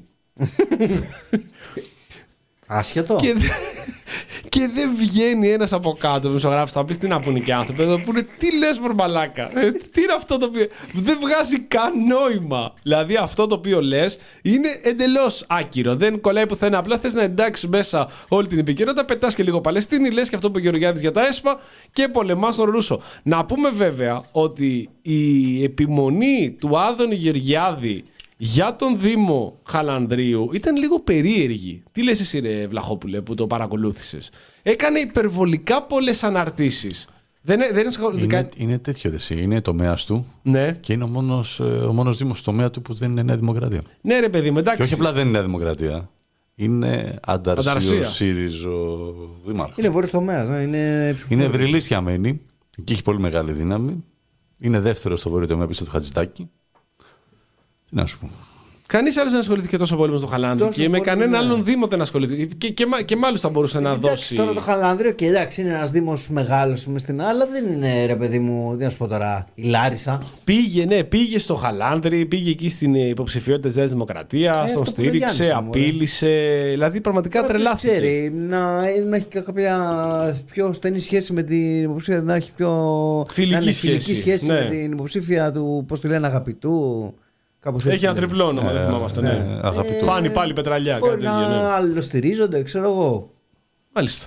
Ε, να πούμε βέβαια ότι μπορεί η νίκη του Ρούσου, γιατί ήταν τεράστια νίκη, έτσι, για πάνω από 61% πάρει πήρε, Ναι, ναι. ε, μήπως εισπήρωσε τον κόσμο υπέρ του Ρούσου μέσα σε όλη αυτή το, το όριο της προπαγάνδας και τις πολλές απειλές που μοίρασε ο Άδωνης Γεωργιάδης. Δηλαδή, από ένα σημείο και μετά, σε κουρδίζει κιόλας. Δηλαδή, ακόμη και αν δεν σε ψηφίσεις, άμα βλέπεις τον άλλον μία απειλή, δεύτερη απειλή, το τρίτη απειλή, βγήκε ο Ρούσου και απάντησε στις, ε, στα παραμύθια για ΕΣΠΑ και σε όλα τα υπόλοιπα που είχε πει ο Γεωργιάδης. Δηλαδή, μήπως συσπήρωσε και τον κόσμο και βοήθησε υποστηρικτικά για τον Ρούσο. Πάντως δεν κατάφερε ο Άδωνης να συσπηρώσει όλες τις δυνάμεις της δεξιάς στο Χαλάνδρη, γιατί το σύνολο της αγαπητού με τον ε, Ρώμα και τον Κρανίδη δεν, δεν το έπιασε η Που αγαπητού. δεν, είχε, που δεν είχα πάρει μικρό ποσοστό. Ο Ρώμας είχε πάρει 15%. 15%. ναι. Είχα πάρει μεγάλο ποσοστό. Μάλιστα. Δηλαδή δεν μπόρεσε να, άμα το πάρει σε ψήφους, δεν μπόρεσε να τους πιάσει όλους. Ενώ ο, ο Ρούσος βρήκε σε απόλυτο αριθμό ψήφους από όλες τις μπαντές. Δηλαδή και να αθροίσεις τα, τα ποσά, τα, τις ψήφους των ε, υποστηριζόμενων από το Πασόκ, καλά το Πασόκ, πάτος έτσι, 2,54 και 2,46, 2 κατέβασε. Ε, να, να προσθέσεις όλους αυτούς δεν φτάνουν το δεύ, τη δεύτερη Κυριακή. Άρα συσπηρώσει κόσμο που μπορεί να μην είχε πάει να ψηφίσει, για παράδειγμα Και να άκουσα. και να άκουσε και να σου λέει όχι. Όπως, όπως έγινε και στην Αθήνα, θεωρώ. Πολύ Εσύ μεγάλο. γιατί το γνωρίζεις το Χαλάνδρη; Αφού ήμουν 8 χρόνια. Έχει γίνει δουλειά Τεράστια. που Κοίταξε, δίνει. ο, ο Ρούσος, πέρα από όλα τα άλλα, παρέλαβε ένα, ένα δήμο στη διάλυση. Ποιος ήταν προηγουμένως Δήμαρχο. Ε, δεν, δεν μπορώ να θυμηθώ το όνομα. Της τώρα. Νέας Δημοκρατίας ήταν. Ναι, ήταν, ήταν Όχι. τρεις τετραετίες. Είχε, είχε ξεκινήσει εντυπωσιακά και τις επόμενες δύο έγινε χάος. Ε, είχε μια μεγάλη καταστροφή με τη ρεματιά του Χαλανδρίου και μια πλημμύρα όπου καταστράφηκε ένα τεράστιο κομμάτι κατοικιών, ε, αυτοκινήτων. Είχε, πήγαινα στο γραφείο και είχα δει ανακατεμένα αυτοκίνητα με κάδους και πέτρες. Χάος. Επίσης, ε, παρέλαβε έναν δήμο που οι πλατείες ήταν όλες κατηλημένες από τρα- τραπεζοκαθίσματα. Ε, τα σκουπίδια ήταν τεράστιο πρόβλημα. Ε, πολλά, πάρα πολλά πράγματα, τα οποία τα έλυσε πολύ εύκολα. Δηλαδή, ε, η πλατεία του Χαλανδρίου καθάρισε από τραπεζοκαθίσματα. Είναι ελεύθερη για τον κόσμο. Τα σκουπίδια όλα της πλατείας και των περιοχών είναι, θα μένουν κάτω από την πλατεία. Έχει κάποιες τρύπες, πας τα πετάς εκεί. Έχει γίνει μεγάλο, πάρα πολύ καλή δουλειά στην ανακύκλωση και πολύ καλή δουλειά στα οργανικά σκουπίδια. Τα οποία χρησιμοποιούνται για να παίρνει αέριο να κινεί κάποια οχήματα του Δήμου. Δηλαδή έχουν γίνει πράγματα προοδευτικά. Χρησιμοποίησε κάποια εκατομμύρια ευρώ για διπλημμυρικό και ενώ έχει ρέμα, δεν ακούμε το Χαλάνδρη 10 χρόνια να πλημμυρίζει. Έχετε ακούσει το Χαλάνδρη να έχει θέμα με Και νερά; έφτιαξε Ενώ παλιά και το- υπήρχαν προβλήματα. Και έφτιαξε με το το θέατρο Μαχαλάνδρη. τη Ρεματιά. Έφτιαξε το θέατρο από την αρχή. Κάνει φεστιβάλ εκεί. Κάνει πάρα πολύ καλή δουλειά. Και κυρίως αυτό, ότι είναι ένα, μια πόλη που κόβεται στη μέση. Δηλαδή το κέντρο με το πολύδροσο Χαλανδρίου κόβεται από ένα ρέμα, το οποίο δεν πλημμυρίζει πλέον, δεν δημιουργεί προβλήματα. Έχει γεφύρια που το περνάς από πάνω. Και το ρέμα είναι και ελεύθερο την περίοδο που δεν έχει νερό, με πάρα πολύ ωραία παγκάκια, χώρους για πικνίκια. Είναι πάρα, πάρα πολύ ωραίο, πολύ φτιαγμένο. Εντάξει, Δεν είναι τα πράγματα τέλεια. Καλά, προφανώς. Δεν είναι τέλεια γιατί δεν ξέρω και οι πόροι αν είναι. Έχω, έχει γίνει καινούριο Έγινε στην κλειστό κρίση γήπεδο. δήμαρχος, Έγιναν ναι. πάρα, πολλά, πάρα πολλές αίθουσες του Δήμου. Πάρα, πάρα πολλά έργα. Τέλος πάντων. Θα δούμε. Ε, Να πούμε ότι αυτό. Εγώ το ευχαριστήθηκα πάντως με τον Ρούσο. Δηλαδή Πάρα η- πολύ. η- η- το τέταρτο που ευχαριστήθηκα περισσότερο ήταν ο Ρούσος. Πρώτο ήταν προφανώς ο Παγκογιάννη, αγοραστό Ζέρβας. Είναι καλός δήμαρχο ο Ρούσος, φίλε. Είναι καλός δήμαρχο. Μπράβο. Ε, Εγώ έλεγα και στο Θωμά, συγγνώμη, όταν τα συζητούσαμε, ότι πρέπει οπωσδήποτε να, κάνει, να επιδιώξει ένα ραντεβού να μιλήσει με τον Ρούσο Ναι. για προτάσεις. Γιατί πραγματικά έχουν γίνει πράγματα που δεν έχω δει κάθε μόνο της Αθήνας. Δεν το συζητάμε. Καλά τώρα, εντάξει, ναι.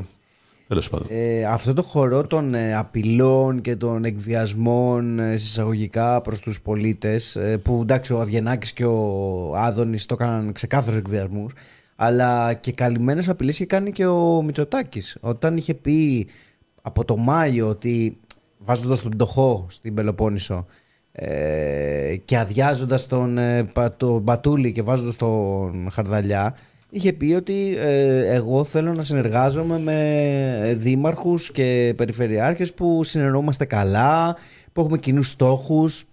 Δηλαδή είχε μπει το πλαίσιο και αλλαγής υποψηφίων, ε, βάζοντας Μητσοτάκη στις δικές του επιλογές, ακόμα και απέναντι σε δημοκράτε. Απλά έβγαλε παλιούς δημοκράτες και έβαλε δικούς του. Ε, απίστευτα πράγματα. Ε, ήθελε να ελέγξει και την αυτοδιοίκηση. Ε, έχει ένα, ένα θέμα με αυτό που έχουμε δει ο Μητσοτάκης τόσα χρόνια. Θέλει να ελέγχει τα πάντα. Ακριβώς. Ε, και εδώ έδωσαν μεγάλη απάντηση οι, οι πολίτες της αυτοδιοίκησης σε διάφορα, σε διάφορα έτσι, και διάφορες και διά, πόλεις και περιφέρειες. Αθήνα. Διαμαντόπετρα. Αυτή ο ομφαλός της γης, η ομορφότερη πόλη του κόσμου, βραβεύτηκε, είχε βραβευτεί κιόλας και ο Δήμαρχος από τους καλύτερους δημάρχους ε, της Αθήνα τα προηγούμενα χρόνια. Ε, τελικά διαπιστώσαμε ότι αυτή η βράβευσή του ήταν από τα πληρωμένα αυτά βραβεία που κάνουν ε, οι διάφοροι δήμαρχοι, φορείς, εταιρείες. Δίνεις ένα κονδύλι και σου δίνει ο άλλος από πίσω ένα βραβείο. Δεν είναι, δηλαδή και εγώ, άμα θέλω, μπορώ να βραβευτώ. Μπορώ να βραβευτώ. Θα, αν κάποιος με ξεκινήσει το podcast, στα τρία podcast μετά βραβεύτηκε το podcast του Ζάβαλου σαν το καλύτερος podcast. Πόσο που κόστησε τρία χιλιαρικάκια. Θα έχω το βραβείο όμως και θα λέτε, παιδιά, όμως βραβευτεί, έχω πάρει βραβείο. Έχει άλλο podcast μέσα στα podcast άλλο βραβείο. Όχι, δεν έχει κανένας. Έτσι λοιπόν και ο Μπακογιάννης βραβεύτηκε ε, πρόπερση σαν ένας από τους καλύτερους ε, δημάρχους ε, της Αθήνας και αυτό είναι το οποίο το βλέπαμε εμείς πριν μάθουμε ότι αυτό τελικά είναι από αυτά τα πληρωμένα τα βραβεία.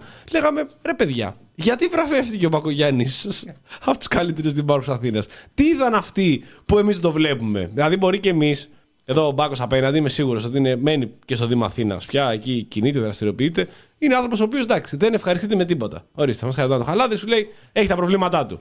Και στην, και στην Αθήνα. Πο- Τόσα προβλήματα έχουν λυθεί, αλλά παρόλα αυτά δεν είδες τα έργα τα οποία θα ήθελες να δεις και να μπορέσει να απολαύσεις όλα αυτά τα οποία ετοίμαζε ο Δήμαρχος για σένα.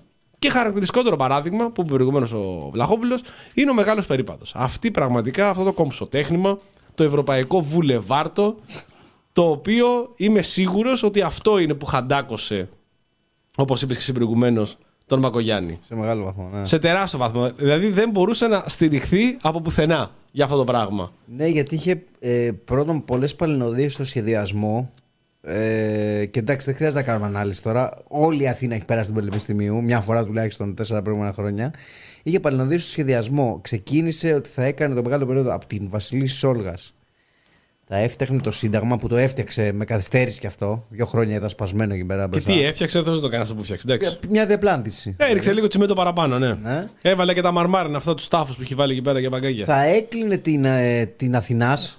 Θυμάστε αυτά. Ναι, ναι, Ήτανε- ναι, ναι, ήτανε ναι, ναι, τα πρώτα. Σίγουρα θα την κλείσει. Τη Μητροπόλεως θα την έκλεινε και θα πέραγαν μόνο για ανεφοδιασμό καταστημάτων και κάτοικοι κτλ. Τίποτα από αυτά δεν έγινε. Και την Πανεπιστημίου θα έφτιαχνε ποδηλατόδρομο. Δεν έγινε. Θα έφτιαχνε ε, διάφορα ε, παγκάκια, θα το έφτιαχνε μέχρι την, α- μέχρι την ομόνια κάτω, όπου αν, στα, αν τώρα περάσα την, ε, από την ε, Πανεπιστημίου, μετά την Πεσματζόγλου, το αριστερό πεζοδρόμιο πεζοδρόμιο δεν το έχει φτιάξει. Όχι. Στην, Ασ- από, τον, Ασ- από τα Ασάκια και μπροστά μέχρι τέρμα δεν από, έχει το, αυτή. από το εφε- ε, τι είναι εκεί στο Συμβούλιο εφε- της Επικρατείας. Ναι, ναι, ναι. Από εκεί και κάτω το αριστερό πεζοδρόμιο είναι άφτιαχτο. Ναι, ναι, ναι. ναι. Και ούτε μπορείτε να το φτιάξει. Έχει φτιάξει το δεξί. Ναι. Μόνο. Έχει φτιάξει το δεξί μόνο. Δηλαδή, Το- Αυτό δεν, δεν έχει ξαναγίνει. Δεν έχει ξαναγίνει. Δεν έχει ξαναγίνει ποτέ. Βέβαια, από την άλλη, πιστεύω ότι και ο Δούκας, τώρα που θα αναλάβει δήμαρχος, δεν θα μπορέσει να τα.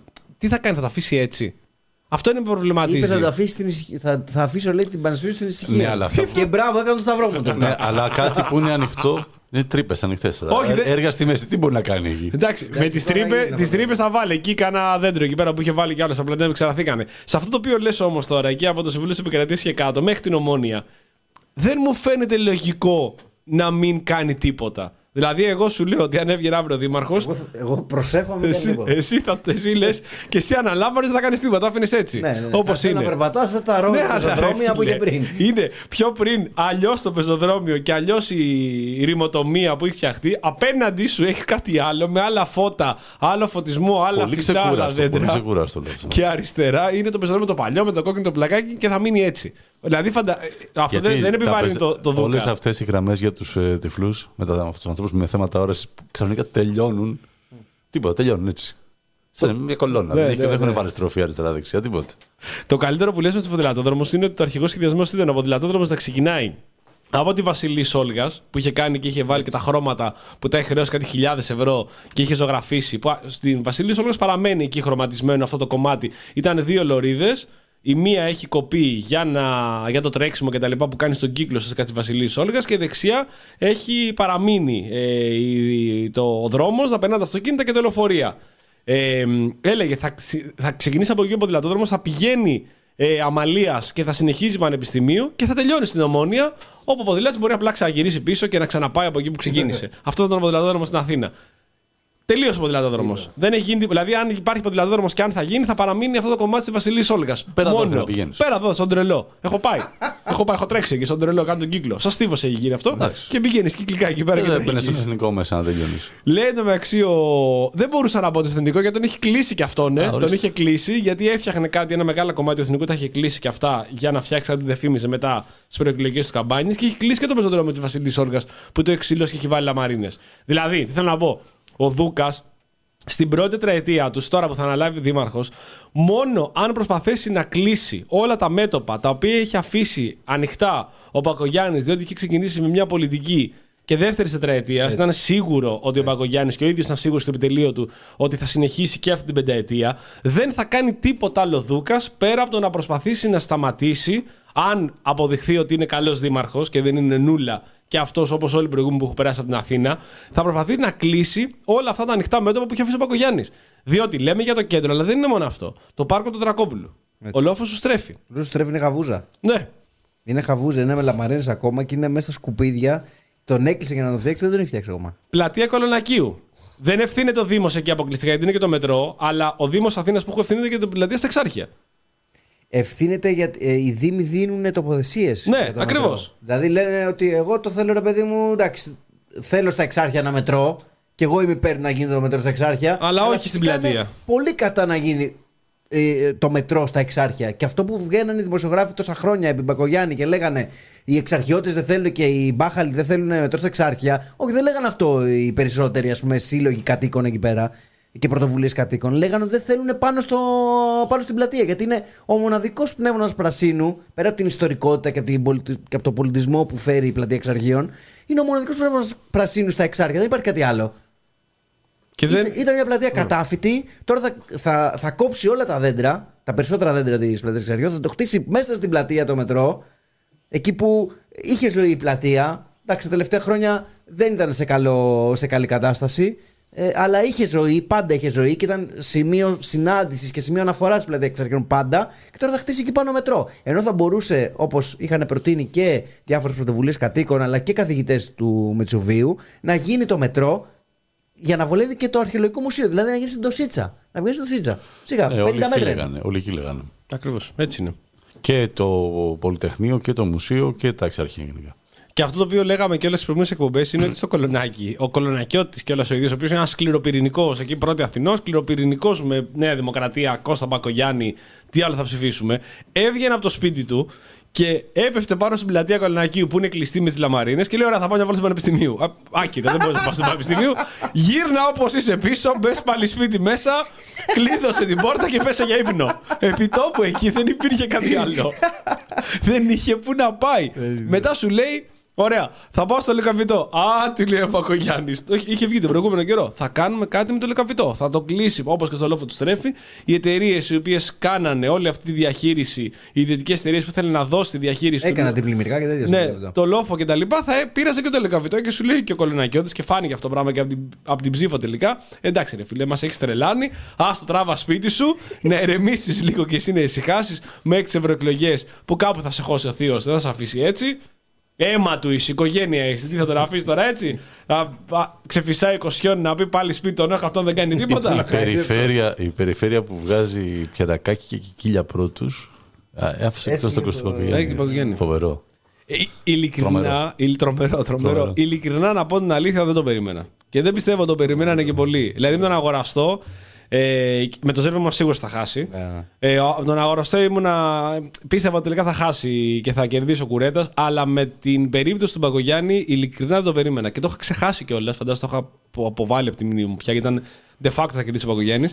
Και όταν με ενημέρωσε. Ε, με ενημέρωσαν ότι ε, ο Μπακογιάννης χάνει, ήμουν σε φάση αποκλείεται. Είναι πολύ νωρίς ενσωμάτωση. Ήσουν φάση εκλογές Σε άρνηση. Ιουνίου Ναι, 20%. ναι, ναι, ναι, ναι, ναι. Να σου πω την αλήθεια, μετά, την, ε, μετά το podcast που κάναμε με τον Κουράλη την περασμένη εβδομάδα, κάπως είχα την αίσθηση, κάπως μετρούσα και τα νούμερα, λέω κάτι μπορεί και να. ή- Είδα τη στήριξη του Παπαδάκη, του Ζαχαριάδη, του Κουκουέ. ναι, και εγώ ήλπιζα, αλλά δεν το Ήταν πίστευα. πάλι ναι. αυτό, αλλά έβλεπε στον κόσμο του Κουκουέ ότι ήταν. ε, ναι. Πάμε τώρα, άσε αυτά τι λέτε εσείς. Ναι, ναι, άντε, Πάμε ρε, να παιδιά, φύγει το ναι. μούλικο. Ε, sorry. Sorry, sorry, Το- sorry. ναι. Καταδίκασα. Εγώ ήδη, να Ε, ξέρετε. απλά συνέβησαν μια, μια σειρά πραγμάτων Σάββατο βράδυ στο μαγαζί, ανήκουστα, τα οποία κάποια στιγμή λέω στα παιδιά, παιδιά, να δείτε όλα αυτά που έχουν γίνει σήμερα, θα, βγει, θα χάσει ο Μπακογιάννη αύριο.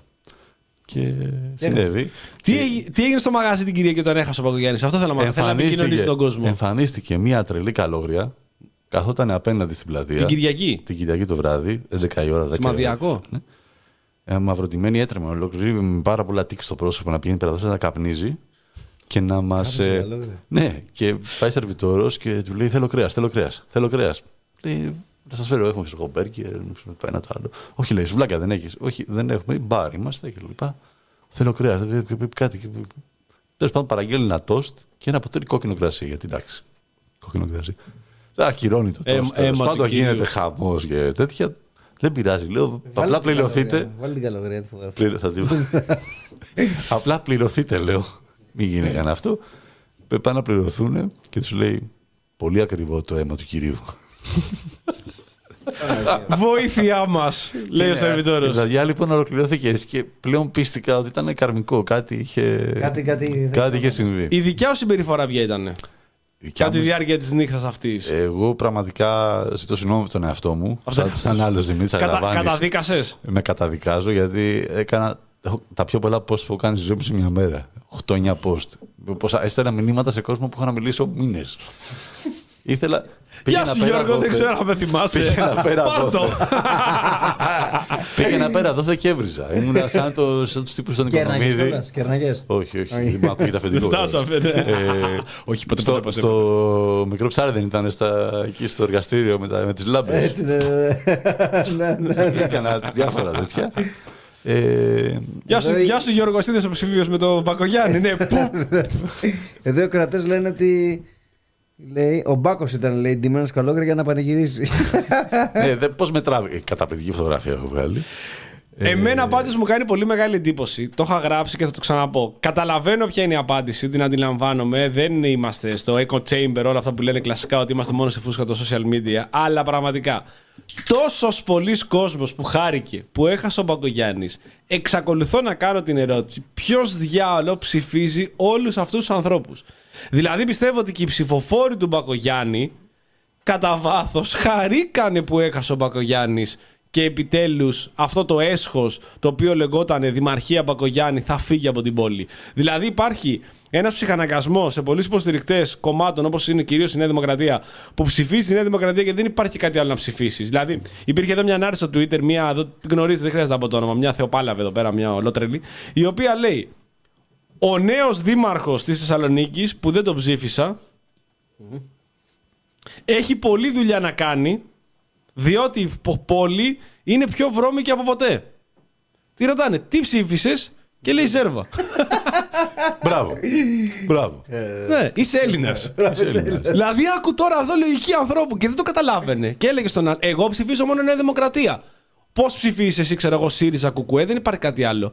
Και του λέει το άλλο, αφού λες ότι πολύ είναι βρώμικοι. Δεν έχει σημασία. λέει, Εγώ ψηφίζω Νέα Δημοκρατία. Δεν ακούω τώρα τα ακουστικά μου. Λοιπόν, Ε, εγώ κρατάω, μ' άρεσε πάρα πολύ η δήλωση του Κώστα Μπακογιάννη όταν ε, έπρεπε να, να αποδεχτεί την ήττα του. Που είπε ότι η ευθύνη του αποτελέσματος φέρει αποκλειστικά εμένα. ναι, ναι. Ναι, και το- Πολύ ωραίο. Ναι, εν τω μεταξύ τώρα θέλω να πιάσω την περίπτωση του Κώστα Παγκέρα. Έχουμε λίγο χρόνο πριν συνδεθούμε και τηλεφωνικά. δηλαδή, πραγματικά, αυτός ο άνθρωπος δεν θα πω ότι δεν ξέρει να μιλάει και τα λοιπά που έλεγε την άλλη φορά. Το πάθημα πέσει, κάνει σαρδάμ. Δεν έγινε μάθημα. Ναι, δεν έγινε μάθημα. Το μακέτο και ο Κώσιμίτη και όλοι οι υπόλοιποι δεν μπορούν να βάλουν πέντε λέξεις μαζί να βγάλουν μια πρόταση. Οκ, δεν είναι αυτό.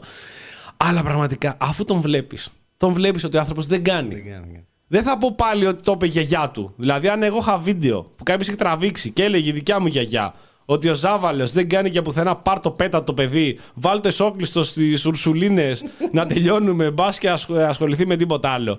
Θα ντρεπόμουν.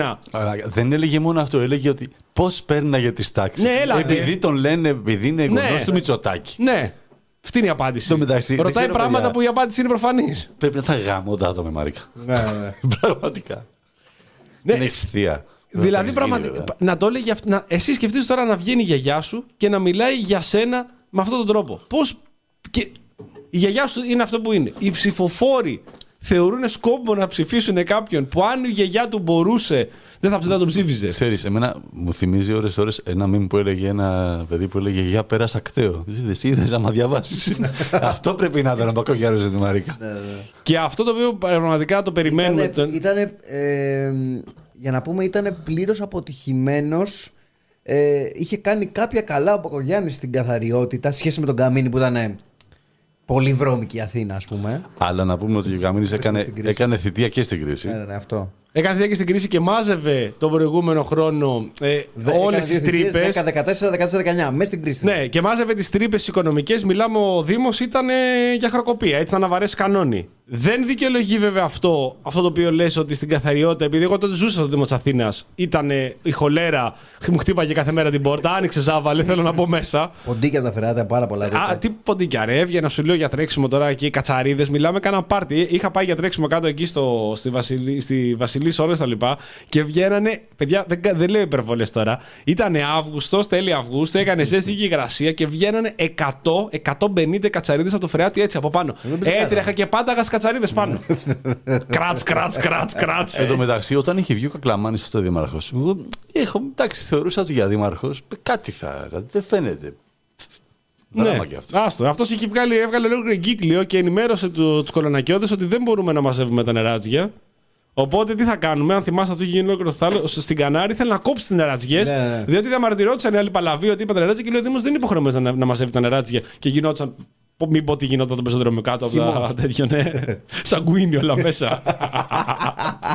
Αλλά λέμε, λες τώρα, το είχα γράψει αυτό και όλα θυμάμαι, για τον Μπακογιάννη, ότι οποιοδήποτε δήμαρχος και να βγει, μόνο και μόνο αν βγάλει πέντε σκουπιδιάρες έξω και δύο δοκαθαριστές και βάλει και τρία πληστικά, θα πούνε όλοι. Μαλάκα, αυτός δεν, είναι, αυτός δεν είναι δήμαρχος. Αυτός είναι ο Πάρτον όπως είναι και βάλει τον στη βιτρίνα κόσμο, να μην τον πειράξει κανένας. Και όμως αυτός ο Δήμο έχασε. Τα, αυτό τα κατάφερε.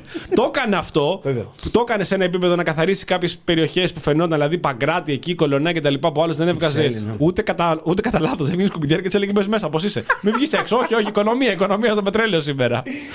και είχε κάνει και την αλλαγή με, το, με τις ώρες. Δηλαδή, ο Δήμος Μπράβο. Αθήνας εξακολουθεί να είναι ο μοναδικό Μπράβο. Δήμος ο οποίος βγάζει τρεις ώρε σκουπιδιά το μεσημέρι. Μπράβο. Όλοι βγαίνουν βράδυ, πλην το Δήμο και σου λέει και δεν θα πληρώνω βραδινά; Ναι, ακριβώς. Θα τα βγάλει όλοι στο μετε... Πα εσύ Και γεννάς σπίτι. βρίζανε από πίσω η χαριλά τρικούπη Ε, και εγώ από σήμερα πίσω έφευγα. ουρά μέχρι το Σύνταγμα. Τεσσεράμιση που φεύγα, χαμός γινόταν σε επιλογέ. Ε, Ρε παιδιά τώρα, είναι δυνατόν. Έχει μαγαζιά, ειδικά που λες για την εστίαση. Είναι στα μαγαζιά, όλο τρώει το μεσημεριανό του. Έχει κάτσει 4,5 ώρα και έχει βγει σκουπιδιάρα μαζί με τους ανθρώπους και κρακ, κρακ τα σκουπίδια όλα. Δεν ζάβαλε, υπάρχει και ένα άλλο πρακτικό πρόβλημα. Αφού η εστίαση όλη σε περιοχές που ειδικά που έχει έντονη κινητικότητα, πετάει τα σκουπίδια το βράδυ. Ναι.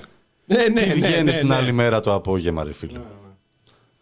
Τα, γενικά και στο σπίτι σου συνήθως τελειώνεις τι δουλειές σου το βράδυ, πετάς μια σακούλα. Τα μαγαζιά αδειάζουν βράδυ. Εσύ Πού πας μεσημέρι, τι θα γίνει μέχρι την άλλη μέρα; Δεν έχει ξαναγίνει. Δεν πιστεύω άλλο Δήμο το κάνει αυτό το πράγμα να μαζεύει μεσημέρι τα σκουπίδια. Όχι, όχι. Λοιπόν, να συνδεθούμε. Τώρα να πάρω τηλέφωνο. Να πάρεις. με την Ήρα Κατσούδα. Για να δούμε, θα βάλουμε εδώ. Τα συνδέομαστε επί τόπου. Έλα. Καλώς την Αήρα, είσαι στον αέρα. Α, είμαι στο... Είσαι στον αέρα, δεν έχουμε εδώ διαλύματα και τέτοια. Μισό λεπτάκι σε λίγο κάνει πέντε λεπτά υπομονή να βγεις, να τελειώσει το Έλα, κομμάτι νομίζω και να αρχίσω να σου πω, τέτοια. Έλα. Άκουσα ένα, άκουσα ένα podcast τώρα το οποίο ξεκίνησε, το οποίο ξεκινάει, ανοίγει το podcast στην ε, έναρξη και λέει Πού είστε μορμαλάκες Ωραίος. Ωραίο. Ωραίος, Άμεσο. ειλικρινής. Ναι, έτσι, ναι, παιδί έτσι, μου. το- ε, έτσι Πάει και τα κατευθείαν τηλέφωνα. αυτή την αμηχανία. Ναι. Α, μπράβο, ναι. Σε αυτό θα πάω. Σπάς στον πάγο κατευθείαν. Όπως είναι. Όντως ο τρελός; Πού είσαι τρελέ μου; Έλα Λοκίτο. Γεια σας, γεια σας. Γεια σου Ήρα, γεια σου. Καλώς ήρθες εδώ στην παρέα μας και στην εκπομπή Καλώς μας. σας βρήκα, σας άκουγα τώρα. Μας σας άκουγες, άκουγα. οπότε σε έχουμε Ναι. κουρδίσει και σένα τώρα, σε έχουμε βάλει στο κλίμα. Και Είναι, θε- ε, κοίταξε, από την Ναι. Κυριακή είναι όλοι στο κλίμα, δεν είναι; Ναι, είναι, είναι, είναι. Πιστεύω, αυτό είπαμε προηγουμένως, ότι είναι και άνθρωποι οι οποίοι μπορεί να ψήφισαν Μπακογιάννη, αλλά μπήκανε γρήγορα στο κλίμα και χαρήκανε όταν είδαν ότι ο Μπήκαν γιατί Μπακογιάννης βγήκανε. Ναι, ναι, ναι, ναι. ναι. Πες μας λοιπόν εσύ πώς είδε τις ε, εκλογές, τα αποτελέσματα για τη δεύτερη Κυριακή που ήταν ε, ουσιαστικά έτσι είχε το μεγαλύτερο. την καλή. Για την καλή νύχτη, τη μεγαλύτερη ένταση. Τώρα η πρώτη Κυριακή ήταν λίγο εντάξει με λανζέ, δεν ήταν και πολύ. Ήταν πολύ μελανζέρες. Η πρώτη Κυριακή ήταν ε, έτσι ένα φυσικό επακόλουθο των ε, βουλευτικών. Οι δεύτερες όμως νομίζω ότι ήταν ένα θετικό ξάπνισμα γιατί εκεί όλοι που ήταν παρετημένοι και ήταν σε βάση, έλα, εντάξει, θα βγει πέργολα τώρα, δεν με νοιάζει καν, ξέρω εγώ, έχει χάσει το παιχνίδι. Ήταν ξαφνικά, πρώτα απ' όλα, έχασε την Αθήνα, έτσι. Ναι. Δηλαδή, σημειολογικά να το πάρουμε και μόνο. Α, α- Δεν είναι ότι ξεμπλάβιασε η χώρα. όχι. Όχι, όχι. Α, ε, βγήκε βέβαια και κουκουέ, πήρε αρκετές έδρες, να τα λέμε και αυτά. Σωστό. Πήρε αρκετούς Δήμους, ναι. Αλλά ήταν αυτό το out of the blue, ρε παιδί μου, έχασε στην Αθήνα, δηλαδή μέσα στο σπιτάκι του. Ναι. Και ειδικά και ένας Αυτό ήταν. δήμαρχος ο οποίος έχει και πολύ ισχυρούς δεσμούς με Μητσοτάκη, είναι συγγενής, είναι ένα άνθρωπος ο οποίος προετοιμάζονταν Βρέμα νερό και ο δεν γίνεται, ίδιος. χάρη ναι, μου. ναι, ναι, ναι, ναι. Προεζο- Προετοιμαζόταν και ο ίδιος και γενικά δεν το ήξερε καθόλου κανένας. Η γυναίκα του είχε φορέσει τα κόκκινα, εκεί τον περίμενε, τα γιορτινά, το ωραία, είχαν ανοίξει το σπίτι, είχαν ανάψει τα φώτα. Και μετά έρευος. το περίμενε. Έρευος. Σου λέει πέντε χρόνια σπίτι να τον έχω αυτόν εδώ πέρα, εδώ θα κάνει. Άντε μπα και τον στείλει Βρυξέλλες ο Θείος. Πήρε τηλέφωνο. Γεια σου, Μακάρι, Θείο. ναι, ναι. Γεια σου, Θείο. Έλα, Θείο, θέλω να φύγει. Δεν μπορώ. Ναι, δεν δεν μπορώ. γίνεται. Ούτε στο μπορείς. Το περίμενε. Ανεπάγγελτο το έχω. Το περίμενες όμως το αποτέλεσμα αυτό, για το, τουλάχιστον για τον Παγκογιάννη. Γιατί αυτό που Όχι, λέγαμε ρε, τώρα δεν εσύ. το περιμέναμε. Είναι η αλήθεια. Δεν το περίμενα. Βέβαια, κοίταξε, υπήρχε μια σκέψη που είχα κάνει, αλλά είναι από αυτές που κάνεις, ρε παιδί μου, και λες είναι οι crazy σκέψεις. Ότι ρε παιδί μου ο Μπακογιάννης ηρέμησαν λίγο οι δικοί του ότι έχει προβάδισμα. Οπότε δεν θα ξαναπήγαιναν. Είχε και καλό καιρό, λίγο τα μπάνια, λίγο το εξοχικό στην τζιά. Δεν θα πας, ρε παιδί μου, να ξαναψηφίσει δεύτερη φορά. Οπότε εκεί κάπως σκεφτόμουν, μήπως την πάθει έτσι, κατάλαβες. Βέβαια, συσπηρώθηκαν και οι υπόλοιποι. Οπότε, όχι, δεν, ε, νομίζω ότι ήρθε out of the blue. Δεν το περίμενα κανένα. Ούτε ο ίδιος ο Μπακογιάννης. Ναι. Ε, εσύ, Ναι. εσύ έμενες κιόλας, με, με έμενες στο Δήμο Αθήνας, οπότε είχες βιώσει και την αλλαγή. Σίγουρα, δηλαδή, μπορεί και να περπάτησε, είχες πάει και στο μεγάλο περίπατο, είχες δει Είχα αυτές πάει- τις ομορφιές. Γιατί τον λέγανε μεγάλο ρε, φίλε, δεν ήταν καν μεγάλος αρχικά. Ήταν μέτριος περίπατος. Ήταν πολύ μέτριος περίπατος. Βασικά ήταν ε, πετάξου λίγο στα 100 μέτρα έχει περίπτερο. Αυτό ήταν τώρα ο μεγάλος περίπατος. Είχε και αυτά τα μίζερα τα φοιτνικάκια εκεί πέρα. Πω, πω, ευχή μου πονούσε με αυτά τα φοιτνικάκια. Ξέρεις τι είναι τώρα σε πάρουν από εκεί που είσαι σε ωραίο χώμα, να σε πάρουν σε γλάστα στην Πανεπιστημίου. Ναι, ναι, ναι. ναι. Ήταν, ε, δεν, δεν περάσανε καλά οι φοίνικε συγκεκριμένοι. Δεν το μόνο ξέρω τι σίγουρο. κακό είχαν κάνει οι φοίνικε δηλαδή σε αυτή τη ζωή για να το πληρώσουν έτσι. Κοίτα. Και κάτι έμαθα ότι θα τους βάλαζαν μετά στο άλλο του στρατού να πάρουν τα πάνω τους. Ναι, τώρα έχουν μεταφυτευτεί, έχουν φύγει από, τη, από το Μεγάλη Βρετανία μπροστά και έχουν μεταφυτευτεί. Κάτι το οποίο όμως δεν είχαν την ευκαιρία να κάνουν ψευδοπεργίε.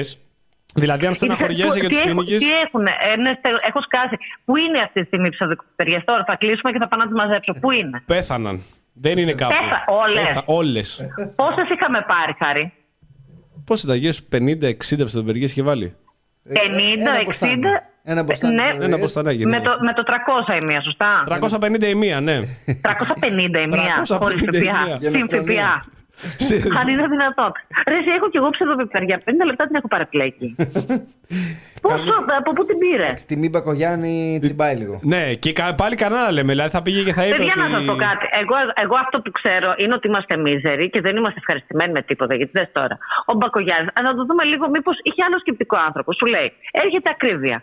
Θα φτάσει στο λάδι 15 ευρώ η σταγόνα. Ναι. Εντάξει, δεν πρέπει εγώ, σαν δήμαρχος, να προετοιμάσω τον κόσμο για την ακρίβεια που έρχεται. Σωστό. Μην τους έρθει ρε παιδί μου κατά κέφαλο. Οπότε σου λέει, θα πάρω εγώ μια πιπεριά 350, κάποια στιγμή η χωριά έχει 735.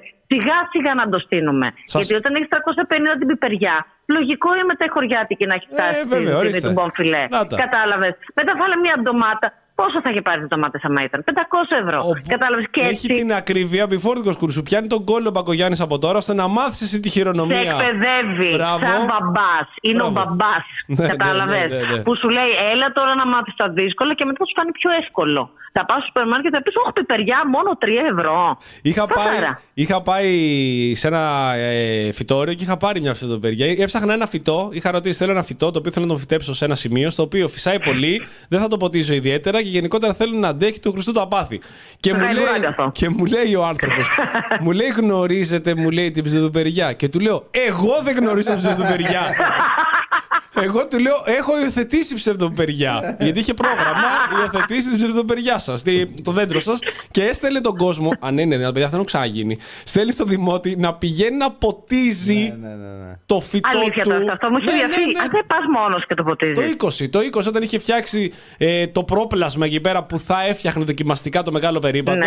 είχε ένα πρόγραμμα στο οποίο δήλωνες ότι εγώ υιοθετώ ε, ένα δέντρο ή ένα θάμενο και πηγαίνω και το ποτίζω. Υιοθέτησε την πόλη. Μήπως σου. το κάνει και με κάδους μετά. Δηλαδή να υιοθετήσει ένα κάδο, απλά να τον αδειάζει μόνος σου. Ναι, ναι, Αρχικά ναι, ναι. κατευθείαν. Γιατί όχι, παιδιά.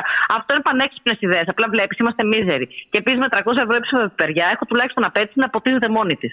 Να είναι αυτοδύναμη, ρε παιδί Ναι, μου. σωστό, σωστό, σωστό. Εντάξει, να έχει μπέκα πάνω μαζί. Πήρα, Τελείωσε. πήρα την ψευδοπεριά, την έχω βάλει. Σε ένα χρόνο η ψευδοπεριά έχει γίνει σε κόγια, έχει γίνει πλατάνη. Δεν, δεν ελέγχεται. Εκεί που την έχω βάλει δεν είναι καλό σημείο. Γιατί κοντεύει να μου γκρεμίσει το φράχτη. Μιλάμε, είναι ανεξέλεγκτη. Και δεν παθαίνει, Άγρια. πραγματικά δεν παθαίνει τίποτα. Ε, ο Μπακογιάννης στα χέρια του κατάφερε και ξέρανε δέντρο το οποίο δεν ξεραίνεται. Παιδάκι μου στην Πανεπιστημίου, ξέ- ξέρουν το τσιμέντο. Το καλοκαίρι το έχεις διπαχνίζει. Ναι, ε, Τι να ζήσει εκεί πέρα; Πλάκα κάτι. Τα πλατάνια τι μοίρα είχαν. Ξέρουμε τι απέγιναν. ε, τα, στα, Ξεράθηκαν, α, τα αντικατέστησε και τώρα είναι ωραία πλουμιστά. Πλουμιστά. Πέρασα προχτές, ήταν πολύ ωραία. Φούντο- Ζηλευτά. Φούντωσαν.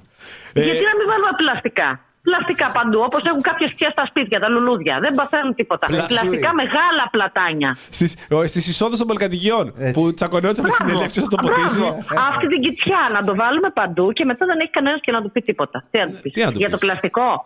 Έχει, ξε, έχει ξεπατώσει ό,τι χλωρίδα υπάρχει. Δεν πειράζει. Πάρε λίγο πλαστικό. Πράσινο δεν Μια χαρά θες. είναι. Πράσινο είναι και αυτό. Πράσινο είναι. Τι θα είναι; Βάψω και, και βάφεται. Και πιο ανοιχτό και πιο σκούρο πράσινο. Τι απόχρωση θες. Βέβαια. Παίρνει απόχρωση του πράσινου. Τίποτα δεν μπορεί να νικήσει. Όλα αυτά τα οποία λέμε είναι δημοτικό μπροστά σε αυτό το οποίο έστειλε πτυχίο κατευθείαν, κατευθείαν τούτο σε πτυχίο, που έβαλε τους τρομερούς και φοβερούς που υπάρχουν ακόμα ιονιστέ στην πλατεία της Ομόνια. Ε, οι οποίοι ήταν σαν να έχεις βάλει 30 δέντρα, αλλά σου λέει δεν θα κάτσω τώρα 30 δέντρα, οικονομία σας κάνω. Θα βάλω 30 επί 350. Άστο, Να σου το καληνύχτα. κάνει, τον κοροϊδεύει, τον κοροϊδεύει ο ανθοκόμος του. Δηλαδή για να φτάσει σε σημείο να σε συμφέρει να πάρει σιωνιστή από δέντρο, Ναι. σημαίνει ότι κάποιος τον έχει κοροϊδέψει. Δηλαδή το έχουμε αποκλείσει να έχει πέσει θύμα απάτη. Από, α- α- α- από, από τον Ιγυριανό πρίγκιπα. από τον Ιγυριανό πρίγκιπα. ναι, δηλαδή θα σου στείλω αυτή την 30 φιλιά, πρέπει να αγοράσει άλλες 300 αλλιώς θα πεθάνει η οικογένειά σου. Στείλ το αυτό σε υπόλοιπους άλλους 300. και, και μπράβο, οπότε μετά ξεκινάνε και. Έχουμε μιλήσει με άλλες πόλεις, μήπως έχει γίνει αυτό viral. Αυτό- Και του εξωτερικού. Μήπως Κοίτα, τους στέλνει. Δεν σε νομίζω δοδεπεριές. ότι θα τολμούσε άλλη πόλη να πάει στους δημότες και να γυρίσει να πει «Γεια σας δημότες μου, δεν θα σας βάλω δέντρα, θα σας βάλω ιονιστές με φίλτρα όπου θα δημιουργήσουν αίσθηση δροσιάς και καθαρού αέρα στην πλέον μολυσμένη, το Τσέρνομπιλ της Ελλάδος που λέγεται Ομόνια». Του λέγανε. είσαι για- Ήτανε, για- παιδί μου, σαν να είσαι στα τζουμέρκα. Είσαι- Περνούσες από μπροστά. Ναι, σε δρόσε. Εγώ είμαι σακετάκι. Οπότε περνάω από την ομόνα, φοράω σακετάκι. Μην το που.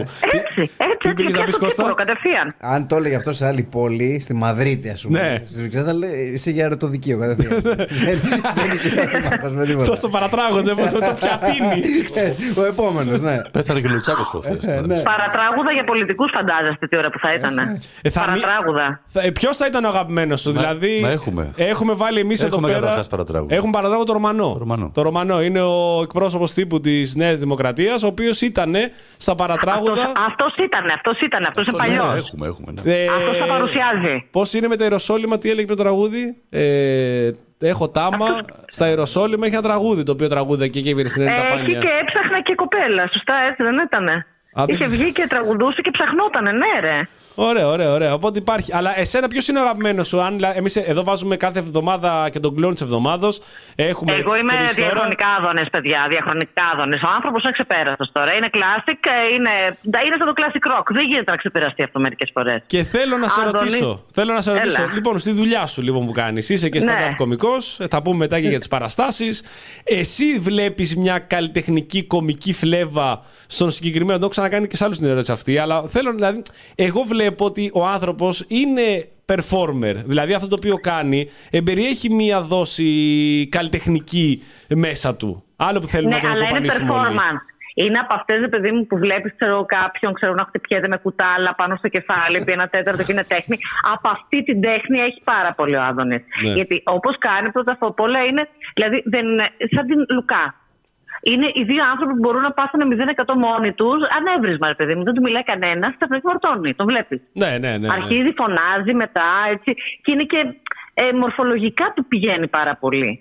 Και δηλαδή με ένα πολύ ωραίο πιερό του. Σκέψου το λίγο. Ναι. Να μιλάει και να έχει ένα μπαλα- μια μπαλαρίνα δίπλα, κάτι να φωνάζει. Ή ένα χορευτικό. Εγώ πιστεύω ότι ξέρει να παίζει με πορτοκάλια και μπαλάκια. Σίγουρα και κορίνες.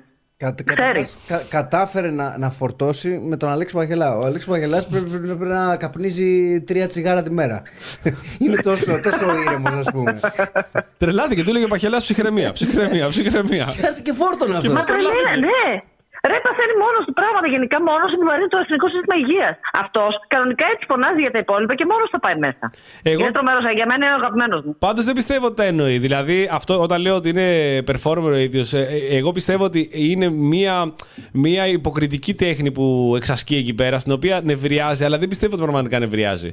Δηλαδή ότι σου λέει ότι εδώ είναι η ευκαιρία τώρα να φωνάξω, να ουρλιάξω και άμα γινόταν κάτι εκείνη την ώρα θα του, θα του φεύγει κατευθείαν ο δίθεν θυμός και η ιερή αγανάκτηση που δείχνει ότι έχει. Γιατί δεν πιστεύω Έχεις ότι ένα πιστεύει point. τίποτα. Δεν πιστεύω ότι πιστεύει κάτι αυτός ο άνθρωπος. Άμα τον Του έχει μείνει βάλει. από την τηλεόραση, ρε, από τότε που δεν είχε καλά μικρόφωνα και πρέπει να φωνάζει για να μα πλήσει. Ναι. Οπότε ε, αυτό του έχει μείνει και έχει εξελιχθεί η τεχνολογία πλέον. Έχει καλά μικρόφωνα και του έχει μείνει. Το decibel δεν αλλάζει. Κατάλαβες. Είναι σωματική μνήμη μετά από εκεί και πέρα. Μήπως έκανε θέατρο παλιά που είχε μείνει στους τοπιούς που. Επίδαυρο, από Το θέατρο, επίδαυρο. ναι, ναι. δεν φωνάζουν. Μέθοδος, ναι. μέθοδος Στανισλάβσκι. Και ξέρω πηγαίναν εγώ, κάτι τέτοιο, κινηματογράφο ναι. δεκαετία του 40-50 και Κοίταξε, φωνάζανε. άμα βγει θεσούλα, γιατί να μην την πάρει; Ε, εσέ- δεν κάνει. Εσένα ήρας σου δίνουν στις παραστάσεις σου δίνει η επικαιρότητα και διάφορες έτσι προσωπικότητες ψωμάκι ρε παιδί μου και σκέτς τα οποία θες να τα εφαρμόζεις πάνω στις παραστάσεις να τα, να, να τα, να τα προσθέτεις μέσα στα, στα σκέτς τα οποία δημιουργείς; Θα σου πω, είναι πολύ περίεργο γιατί, γιατί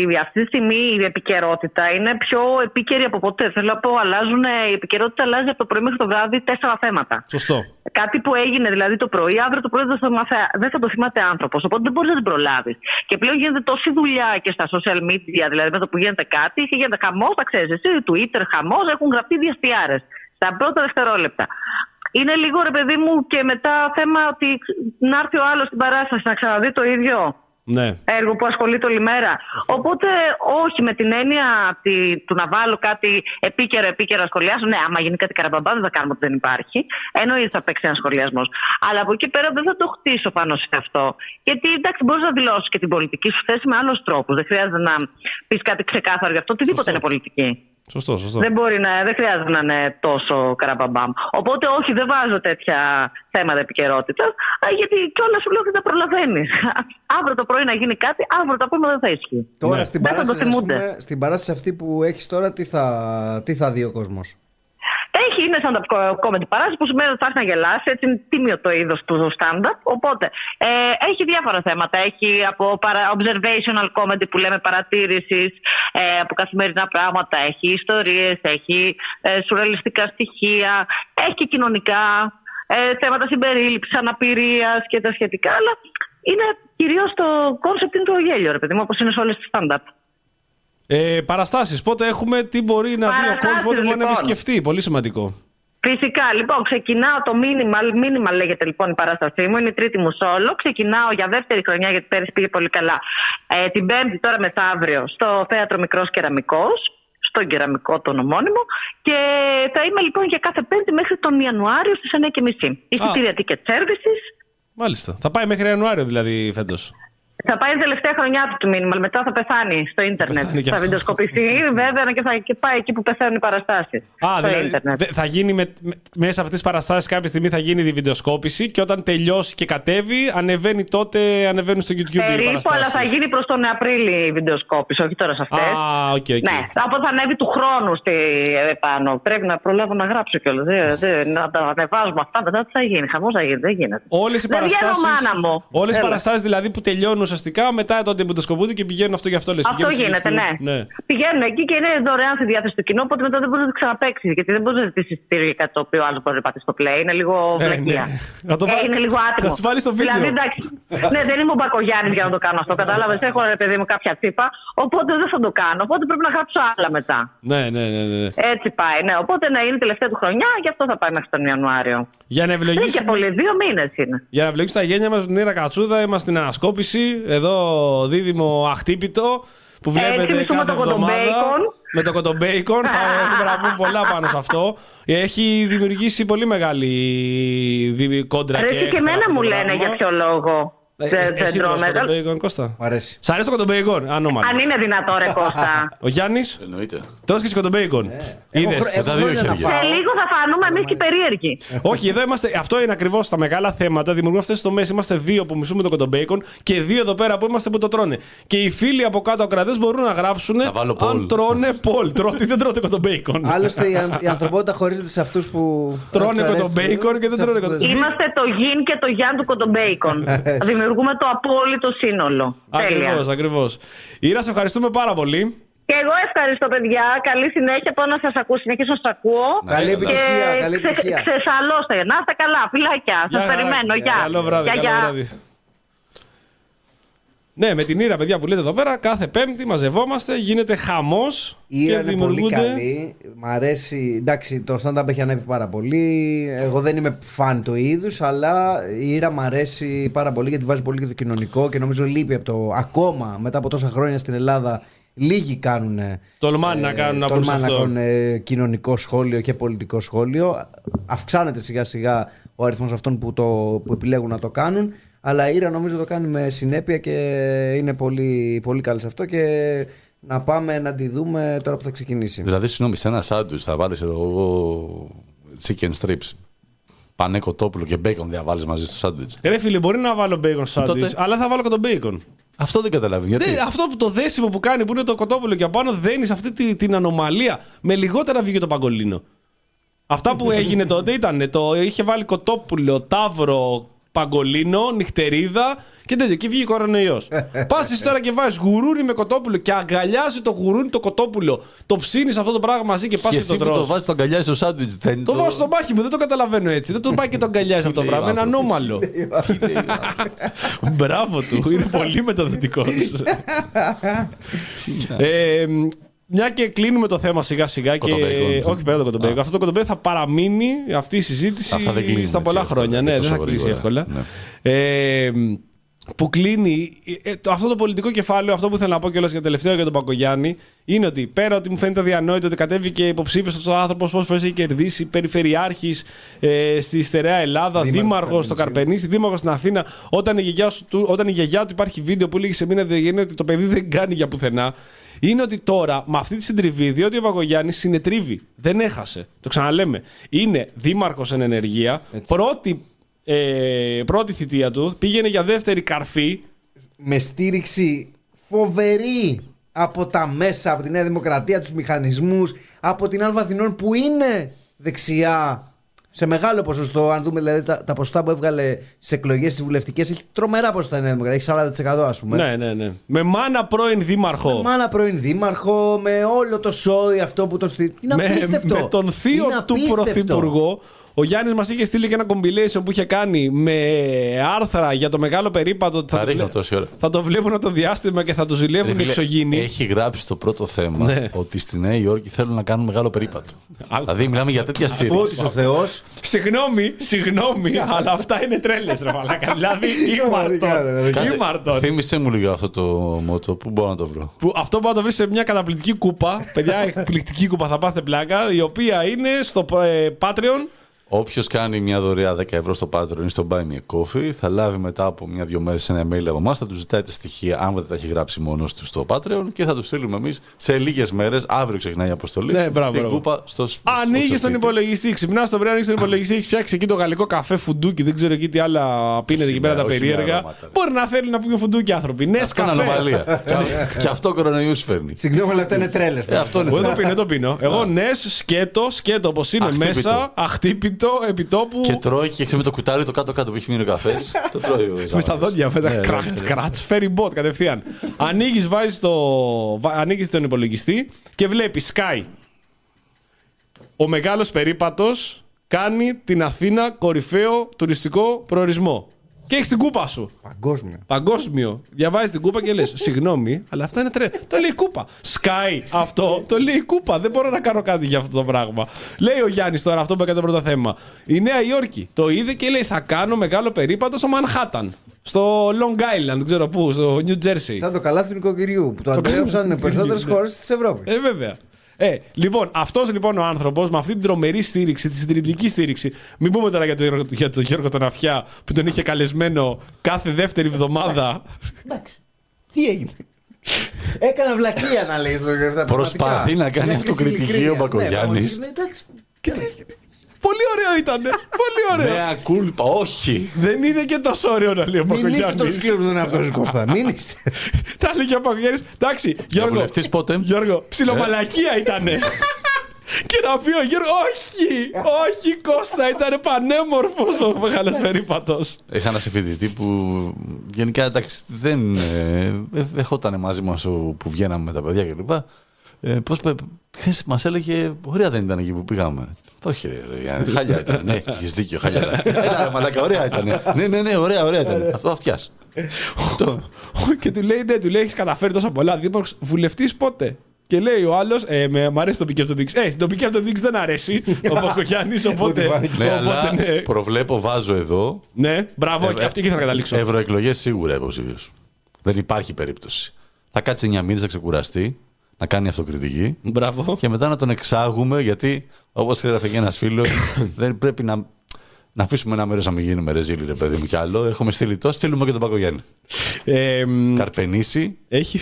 στερεά Ελλάδα, Αθήνα, Βρυξέλλες. Ελλάς Ευρώπη, Παναθηναϊκός. Θα... Τι ωραίο αυτό. Ε. Ισχύει τώρα πια. Είδες, αυτό, το ορίστε, ξέρεις. ορίστε. Πλέον Το οποίο ισχύει. ισχύει. Το οποίο ισχύει. Ορίστε. Ορίστε. Θα είναι, θυμάσαι στην ταινία του Γαβρά αυτή τη μαλαγία με το. Πώς λέγονταν, το Ενήλικες ενήλικες στο στο δωμάτιο. Δωμάτιο. Πώς ήταν οι Σιριζέοι στο βανάκι, κοιτάγαν τι Βρυξέλλες. Σαν στρουμφάκια. Έτσι ήταν ο Πακογιάννη. Ο Μπακογιάννης γνωρίζει από εξωτερικό, να πούμε σε αυτό το σημείο, Ξέρει. διότι Ναι, ναι. ε, ήταν και στην ε, επιτροπή που είχε στείλει η Ελλάδα στον ΟΗΕ εκεί που ήταν 700 άτομα που είχε βγει ο Κατρούγκαλος και έλεγε ότι η Γαλλία είχε στείλει 80 και εμείς είχαμε στείλει 650 άτομα. Και έλεγε: Εδώ βλέπω τέσσερις Μητσοτάκηδες, δύο Μπακογιάννηδες. Τι θέλετε να πείτε, του λέει κύριε Κατρούγκαλε. Του λέει: η Μπακογιά- Ήταν Μπακογιάννη καλεσμένη. Λέει: Ο γιος σας πιστεύετε 25 χρονών ήταν ικανός να είναι. Ναι, κύριε Να Κατρούγκαλε. είναι ειδικός σύμβουλος στο Ειδικός Υπουργείο σύμβουλος. Εξωτερικών. Γιατί ο γιος μου έχει τελειώσει στο Harvard, κύριε Κατρούγκαλε. Στο Harvard. Harvard. Ε, Επίσης, να πούμε ότι ο Κώστας Μπαγκάνης ε, πήρε διδακτορικό από την Οξφόρδη ενώ ήταν περιφερειάρχης στερεάς Ελλάδας. Ναι, δεν μπορεί. Για- Πώς το ασταμάτητη έκανε αυτό δουλειά. αυτός ο γίγαντας, Πώς το έκανε πραγματικά; Ε, να πούμε Πες επίσης- μας και εμάς, ρε Κώστα. Πραγματικά, να πραγματικά τελειώσω. πώς το έκανες να γίγαντα αυτό το πράγμα, Εγώ να πάρεις το θέλω, θέλω απλά να τονίσω γιατί αυτή η μεγάλη οικογένεια στηρίζει την ε, παιδεία σε όλο τον κόσμο. Να θυμίσουμε στους φίλους για την έδρα Κωνσταντίνος Μητσοτάκης στο Harvard. Στο Harvard. Έχει πληρώσει 2 εκατομμύρια η οικογένεια για να φτιαχτεί. Άμα θέλει κάποιος να το συνδέσει με τις σπουδές της οικογένειας, μπορεί. Λοιπόν, είναι πολύ απλό, Γιάννη. Είναι πολύ... Δεν μπορούμε να φύγουμε τον Μπακογιάννη, θα συνεχίσουμε εδώ γιατί είναι πολύ απλό. Πηγαίνει, πηγαίνει ο Μητσοτάκης, ήταν έξ... ο Κωνσταντίνος ήταν έξυπνο άνθρωπος. Δεν ήταν ούτε Αλλά κανένα μιλάμε Κυριάκος. τώρα για γάτο. Ναι, εντάξει, δεν ήταν κανένα Κυριάκος, ούτε Ε, Κοίταξε, κανένα Μπακογιάννη. Υπάρχει μια διαβάθμιση. Ναι. Υπάρχει ο Κωνσταντίνος Μητσοτάκης. που ήταν έξυπνος άνθρωπος, είχε ζήσει πολλά, είχε πολλές εμπειρίες κτλ. Ναι. Γάτος. Και αποστάτης, αλλά εντάξει. Οκ, ας μείνουμε σε ναι, αυτό. ναι, Άλλο ναι, αυτό ναι, τι ναι. Ναι, είναι. ναι, ναι, καμία σχέση. Θα έλεγε κάποιος. Ναι. Ε, υπάρχει μετά η Ντόρα. Ναι. Που και αυτή, εντάξει, δεν τη λες χαζή. Όχι, Όχι. σε καμία περίπτωση. Υπάρχει μετά ο Κυριάκος. Παπ, κάτσε, Εντάξει, παίζεται. έτσι πάει η γραμμή. και μετά υπάρχει ο, Κω- ο Κώστας Μπαγκογιάννης. Ο Κυριάκος μπροστά στον Κώστα Μπαγκογιάννη ναι, είναι πυρηνικό είναι Αϊνστάιν. Να σε ρωτήσω κάτι τώρα. πραγματικά. Να σε ρωτήσω κάτι, αν και δεν πρέπει να χτυπάμε γυναικόπαιδα. Τα παιδιά δηλαδή του Κυριάκου.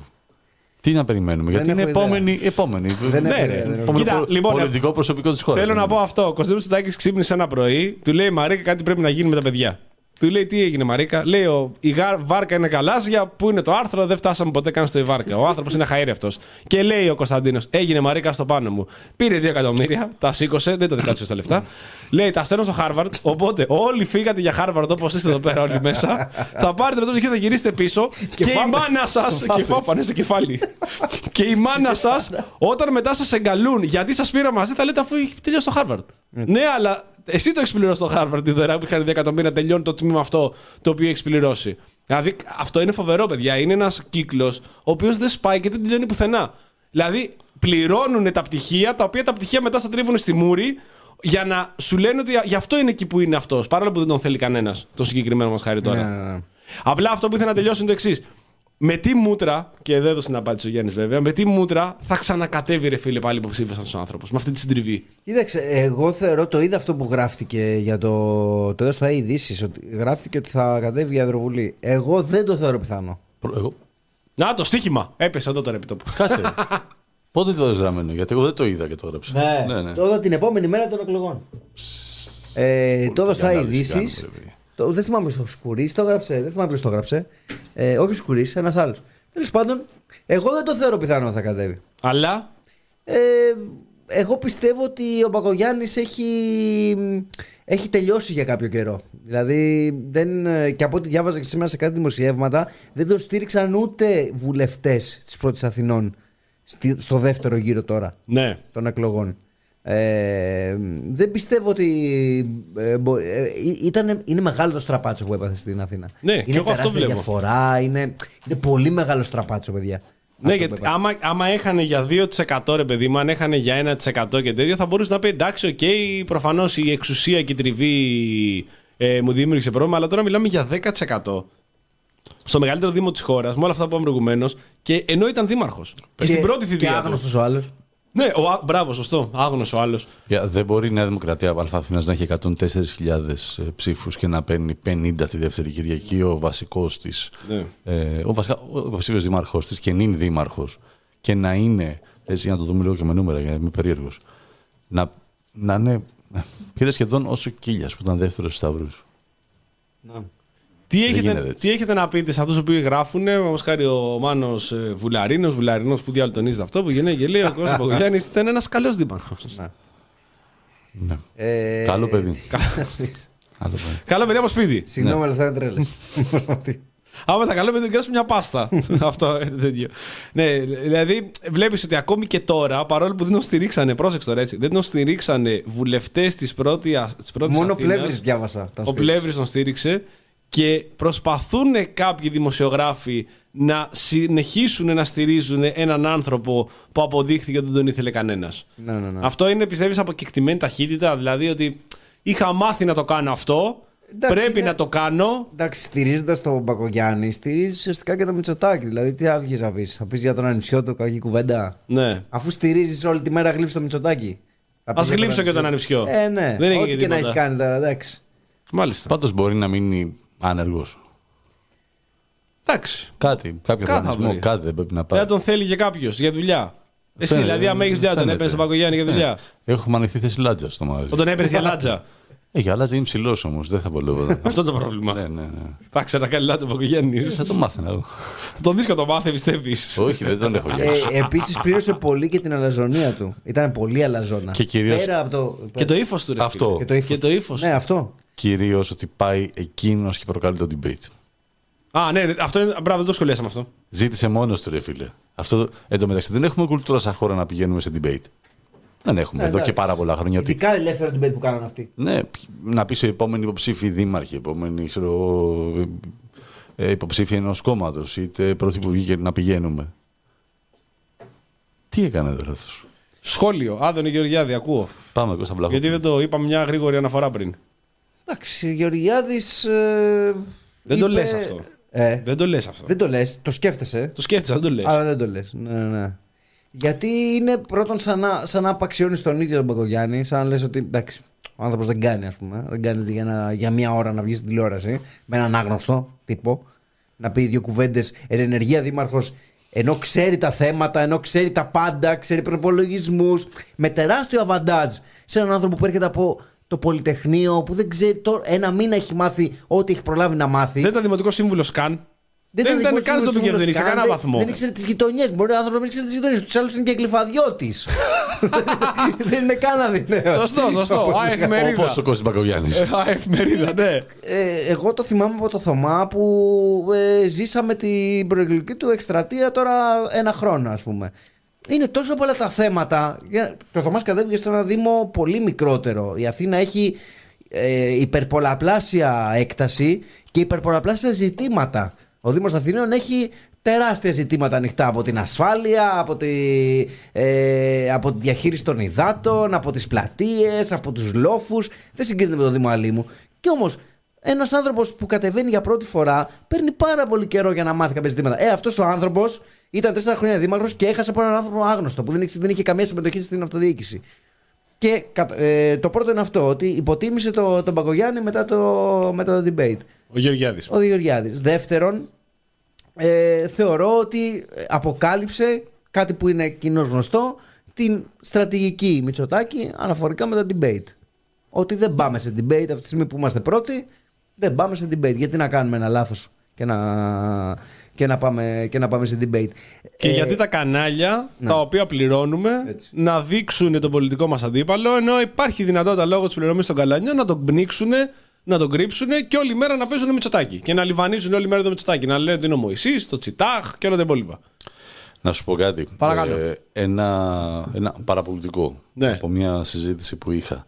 Επειδή στην, στον σχηματισμό της δεύτερης κυβέρνησης τώρα του Κυριάκου Μητσοτάκη ε, και σε όλα τα στελέχη ε, από υφυπουργούς μέχρι και οργανισμούς μέχρι και οπουδήποτε διορίζεις κόσμο ε, έχω μάθει ότι έχει μείνει πολύ στην απέξω Άδωνης. Πάρα Ναι. πολύ στην απέξω. Ε, ίσως κάτι τέτοιο ήταν ε, και μια έμεση ε, επίθεση εισαγωγικά στον ε, Κυριάκο Μητσοτάκη. Γιατί εγώ μαθαίνω ότι έχει μείνει απ' έξω σε πάρα πολλά θέματα, δικοί του άνθρωποι. Ο, ο λόγος είναι ο προφανής, δηλαδή ότι ο άνθρωπος είναι. Δεν κάνει για πουθενά, ότι είναι θεότρελος, ότι για ποιο ή ότι. Δεν νομίζω γιατί δεν είναι ότι οι υπόλοιποι που έχει βάλει είναι όλοι σε Οκ. καλύτερη κατάσταση από τον Άδωνη, από ό,τι, από ό,τι βλέπουμε. ναι, εντάξει. Ε, και επίσης αυτό που είπε ο Κώστας ε, για τη στρατηγική του δεν πάω σε debate όταν είμαι μπροστά. Είδαμε ε, το 2019 που δεν πήγαινε σε debate ούτε τότε ο κ. Μητσοτάκης με τον Ζήπρα γιατί ήταν καβαλαστάρο και δεν είχε λόγο μετά τις ευρωεκλογές ε, και την τεράστια διαφορά, δηλαδή 23% είχε πάρει ο ΣΥΡΙΖΑ. Ο Τσίπρας έκανε την επιλογή να πάει σε ένα έμεσο debate. Πήγε σε debate με την Κοσιόνη και τον Παπαχιλά Ναι. ουσιαστικά ήταν σαν να κάνει με την ε, κυβέρνηση. Και εκείνη η συνέντευξη ενίσχυσε πάρα πολύ το δικό του προφίλ. Και μάζεψε τη διαφορά και το πήγε στο 32 για εκείνον. Αυτό λοιπόν δείχνει ότι όντως στρατηγικά είναι σωστή επιλογή. Για ποιο λόγο να πάω, Να εκτεθώ; Αλλά δεν το λες. Ε, και επίσης ο κύριος Δούκας μπορεί να μην έχει εμπειρία για το Δήμο, αλλά έχει εμπειρία αμφιθέατρου, η οποία είναι πάρα πολύ σημαντική στον, στον, ε, στο δημόσιο λόγο και στην αντιπαράθεση. Μια εύστοχη τοπο- ε, παρατήρηση έκανε ο Κώστας, μας το έγραψε, ότι η αναφορά που έκανε όταν απευθυνόταν στο Δούκα. Ναι, ναι, ναι. Που τον Εγώ έλ- το, εγώ το είδα live το debate. Ε, μου έκανε τρομερά αρνητική εντύπωση που μιλούσε στο, στο Μπαγκογιάννη στο Δούκα ε, με το κύριε καθηγητά και κύριε καθηγητά. Αυτό δείχνει τρομερή αλαζονία. Ε, πραγματικά τον αντιμετωπίζεις τον άλλον σαν να είναι δασκαλάκος. ναι, ναι. Ο δασκαλάκος του χωριού, ας πούμε. Ε, και το οποίο του στήχησε και είναι βέβαια συνέχεια της αλαζονίας που έχει δείξει αυτός ο, ο Δήμαρχος, όχι μόνο στο ύφος του και στο λόγο του, αλλά όταν μεταχειρίζεσαι την πόλη, λες και είναι η αυλή του σπιτιού σου και τη σπάς και την ξανασπάς και την ξανασπάς για να κάνεις το καπρίτσιο σου, αυτό δείχνει αλαζονία. Πέρα από το ύφος που έχει, που είναι αλαζονικό, ε, είναι και το πώς μεταχειρίζεσαι μια πόλη. Λες και, είναι, λες και είναι ιδιοκτησία σου. Δεν μπορείς στον κεντρικό- κεντρικό δρόμο, ρε παιδιά, να κάνεις αυτά τα έσχη που έκανες. δηλαδή, τώρα, το λέμε και το ξαναλέμε, αλλά είναι αδιανόητα αυτά που έγιναν. Να προσθέσω- Εγώ, εγώ πήγα τώρα στην. Ε, ε, πήγα πριν δύο εβδομάδες ήμουν στη Μαδρίτη. Η Μαδρίτη έχει πιο ξηρό κλίμα από την Αθήνα. Ε, δηλαδή έχει πιο ε, α, μ, ε, καλοκαίρια τα οποία δεν βρέχει καθόλου. Ε, από το Μάιο μέχρι, το, μέχρι τον Οκτώβριο, ας πούμε. Ε, είναι τίγκα στα πλατάνια, παιδιά. Είναι πάρα πολύ. Είναι τόσο πλούσια η βλάση που έχει στα πλατάνια. Μου, μου έκανε τρομερή εντύπωση. το πόσο πλούσια. Και, και που η Μαδρίτη είναι και αυτή πικροκατοικημένη. Δηλαδή έχει γειτονιές που μοιάζουν, ας πούμε, με την Κυψέλη, Ναι. για παράδειγμα. Και όμως έχει πάρα πολλά δέντρα. Δεν μπορεί να το κάνει αυτός ένα άνθρωπος, ας πούμε. Ε, Ο Μπακογιάννης βγήκε ε, το 19 και είπε θα φυτέψω 70.000 δέντρα. Και έλεγε ο Δούκας του φύτεψε 4.000. Έχοντας ξυλώσει πάρα πολλά. Ναι. Έχοντας πάρα κόψει. πάρα. Τις μουριές όλες καταρχάς. Και επίσης, κάποια σημεία της όταν λέει φύτεψε δέντρα, εννοεί παιδιά κάτι δεντρίλια. Δεν λέει δέντρα. Δεν Α, πήγε να σωστά, βάλει ναι. κανένα Εντάξει, πλάτα. τα δέντρα, πες ότι αυτά μπορεί να γίνουν ενθρία, δεν είναι αντιλέγω. Αλλά το Ναι, θέμα είναι ότι όχι, έχεις αλλά- ξυλώσει. Αυτά που έβαλες, Ναι. αντικατέστησες Ναι, ναι, ναι, δέντρα, ναι, ναι. δεν πρόσθεσες δέντρα. Ε, και κάτι ακόμα, επειδή οι ψηφοφόροι Νέας Δημοκρατίας, ένα μεγάλο κομμάτι τους έχουν μια μανία με αυτό με την αριστεία και με το επίπεδο κλπ. Και εκεί εκτέθηκε ο Μπακογιάννη. Ναι. Γιατί πάρα πολλοί κόσμος είδαν ένα κομμάτι στο άνθρωπο καθηγητή, ε, ο οποίος ήταν άριστος ε, χρήσης της ε, γλώσσας, ήξερε τα θέματα, είχε άνεση και έδειχνε, είχε κύριο. Είναι Άριστος με την καθηγητής πραγματική πανεπιστημίου, έννοια. με την πραγματική έννοια. Και αυτό πιστεύω ήταν μεγάλη επικοινωνιακή ήττα του Κώστα Παγκογιάννη. Πολλοί ψηφοφόροι, ξέρω εγώ δεξιούς, να με ρωτάνε ρε, εσύ, τι είναι αυτός ο Δούκας; Ωραίο, δηλαδή Ναι. μια χαρά με το άλλο του. Δηλαδή, Που δεν είναι και σου κανένας λέω, χαρισματικός. Όχι. Αλλά είναι πολύ ε, αποφασιστικός, φαίνεται στο λόγο του και πολύ μετρημένος. Και δεν είναι αυτές τις τρέλες που λέει ο Μπογιάννη. Τα 200 χιλιάρια Σάκη Ρουβάτη πρωτοχρονιά για 10 λεπτά. Πιστεύετε έπαιξε ρόλο. Δεν για την ήττα. νομίζω Ούτε ότι θυμίζει. θα τα δώσει. Πραγματικά υπήρχε αιώνας, ρε φίλε. Δεν θυμάστε και με τα πυροτεχνήματα πόσα λεφτά. Τρέλες, 200 χιλιάρικα. Δεν έχουμε εδώ πέρα αυτή τη Για στιγμή 20 τίποτα. λεπτά. Για 20 λεπτά να βγει ο Σάκης Ρουβάς και να κάνει τις κολοτούμπες στην και τις πανδημία. τρέλες του. Ε, Επίσης, ε, εντάξει, εγώ αυτό το θεωρώ από τα χειρότερα. Δηλαδή, λέω ότι δεν είναι ότι χαιρόνται μόνο οι πολίτες της Αθήνας που έφυγε ο Παγκογιάννης, αλλά χαιρόνται και τα δέντρα που είπαμε προηγουμένως, γιατί δεν είναι μόνο ότι δεν φύτεψε, αλλά πόσα έκοψε και πόσα ρήμαξε. Ο τύπος πήγε και έκοψε το ψηλότερο δέντρο της Ευρυτανίας, το ψηλότερο έλαδο της Ευρυτανίας, για να πάει να το καρφώσει στο Σύνταγμα, για να μου πει χειρότερο. Δηλαδή, πας εκεί, βλέπεις στην Ευρυτανία. Εγώ έχω καταγωγή κιόλας εκεί, σύνορα Ευρυτανία, Λοκανανίας. Είναι τίγκα στα έλατα. Εκεί έκανα όλα τα παιδικά μου χρόνια. Βλέπεις ένα πολύ ωραίο ψηλό έλατο. Και αυτό που σκέφτεσαι είναι ότι είναι α, ωραία αυτό το κόψω, διότι εδώ πέρα δεν είναι μόνο αυτό που λες ότι είναι η αυλή μου και θα της αλλάξω τα φώτα της Αθήνας, είναι και η Ευρυτανία. Γιατί αν, αν, αν, και δε, αν και είναι η Ευρυτανία Ε, και αν είναι, ναι. ο, ε, ο τόπος που νομίζουν ότι ανήκει σε όλο το σόι, θα κόψει το υψηλότερο εδώ, θα το φέρει για να το στολίσει. Και ειδικά όταν μιλάμε για θέματα οικολογικής ευαισθησίας και θέματα κλιματικής αλλαγής, στα οποία προφανώς η κλιματική αλλαγή δεν θα επιδεινωθεί άμα κόψει ένα έλα- έλατο, αλλά δείχνει την κουλτούρα την Έτσι. οποία εσύ φέρνεις μαζί σου, θεωρώντας ότι ένα υπερονόβιο έλατο πόσο χρόνων, ψηλό, λεβέντικο, το κόβεις και πας και το βάζεις σύνταγμα. Δεν ξέρω τι. ε, δεν θυμάμαι, ειλικρινά δεν θυμάμαι αν μετά αυτά τα έλατα που έκοψε ε, τα μεταφύτευσε πάλι. Και δεν ξέρω αν γίνεται αυτό. Δεν νομίζω. Μετά από κάτι τόσες είχε- μέρες δεν μπορεί να γίνει κάτι, νομίζω. Δεν, δεν ξέρω, δεν το ξέρω. Δεν νομίζω, για Γιατί πέτα μου είναι αλλιώς αυτό. είναι πραγματικά αυτό που Για λες. ξυλία είναι, ρε παιδιά. Αυτό είναι, είναι ο βαθμός της. Ε, α, ο- να μην πω, δεν θέλω να πω αλητία. Αλλά είναι ένας βαθμός ότι δεν υπήρχε ένας τριγύρο σύμβουλός του. Έχει για θέματα οικολογικής ε, στο Δήμο, υπάρχουν αντιδήμαρχοι για αυτά τα πράγματα. Να το πούνε, μην το κάνει. Αυτά κάποτε μπορεί να γινόντουσαν. Κάποτε ενδιαφέραν τον κόσμο. Αυτά τους άρεσε. Ναι, ναι. Ή τρέλε του Αβραμόπουλου με το ψηλότερο δέντρο της Ευρώπης εκεί σκαλωσιά τη θυμάμαι. Μαλάκα, Ναι, λες ναι, και είναι ναι. τώρα αυτό το πράγμα. Ε, το οποίο το, έδωσε- το έδινε στη, στην Καλαμάτα και δεν το ήθελε. Ποιος το θέλει αυτό το πράγμα τώρα; Μια σκαλο... Παίρνει και στο πρωί και βλέπεις μια σκαλωσιά οικοδομής. Τώρα, ειδικά αυτά τα πράγματα δεν περνάνε στον κόσμο. Και ειδικά σε ευαισθητοποιημένους ανθρώπους, οι οποίοι δίνουν πολύ μεγάλο ρόλο, που δεν είναι μόνο προοδευτικοί άνθρωποι. Υπάρχουν άνθρωποι οι οποίοι είναι ευαισθητοποιημένοι σε ζητήματα, στα οποία μπορεί να είναι συντηρητικοί. Έχει αλλάξει πολύ, ναι. Έχει αλλάξει πολύ αυτό και έχει μπει μάλιστα, έχει μεγάλη διείσδυση σε πολύ μεγάλο εύρος ανθρώπων. Το οποίο όταν θα βρεθεί κάποιος που λες εσύ ένας άλλος απέναντι, θα πει εντάξει, θα ψηφίσω αυτόν γιατί αυτός είναι εντελώς τρελός, είναι εντελώς μαλάκας ο άνθρωπος. Πηγαίνει και κόβει τα, πλα- τα, τα, τα έλατα και τα φέρνει να τα ξεράνει στο Σύνταγμα. Επίσης, ο Μπαγκογιάννη, κάτι που είναι πολύ βασικό και δεν έπαιξε τόσο πολύ στην προεκλογική εκστρατεία, ούτε, τόσο, το- ούτε το έβαλε ο Δούκας τόσο πολύ, ε, είναι το θέμα με, τη, με τα ενίκια στην Αθήνα.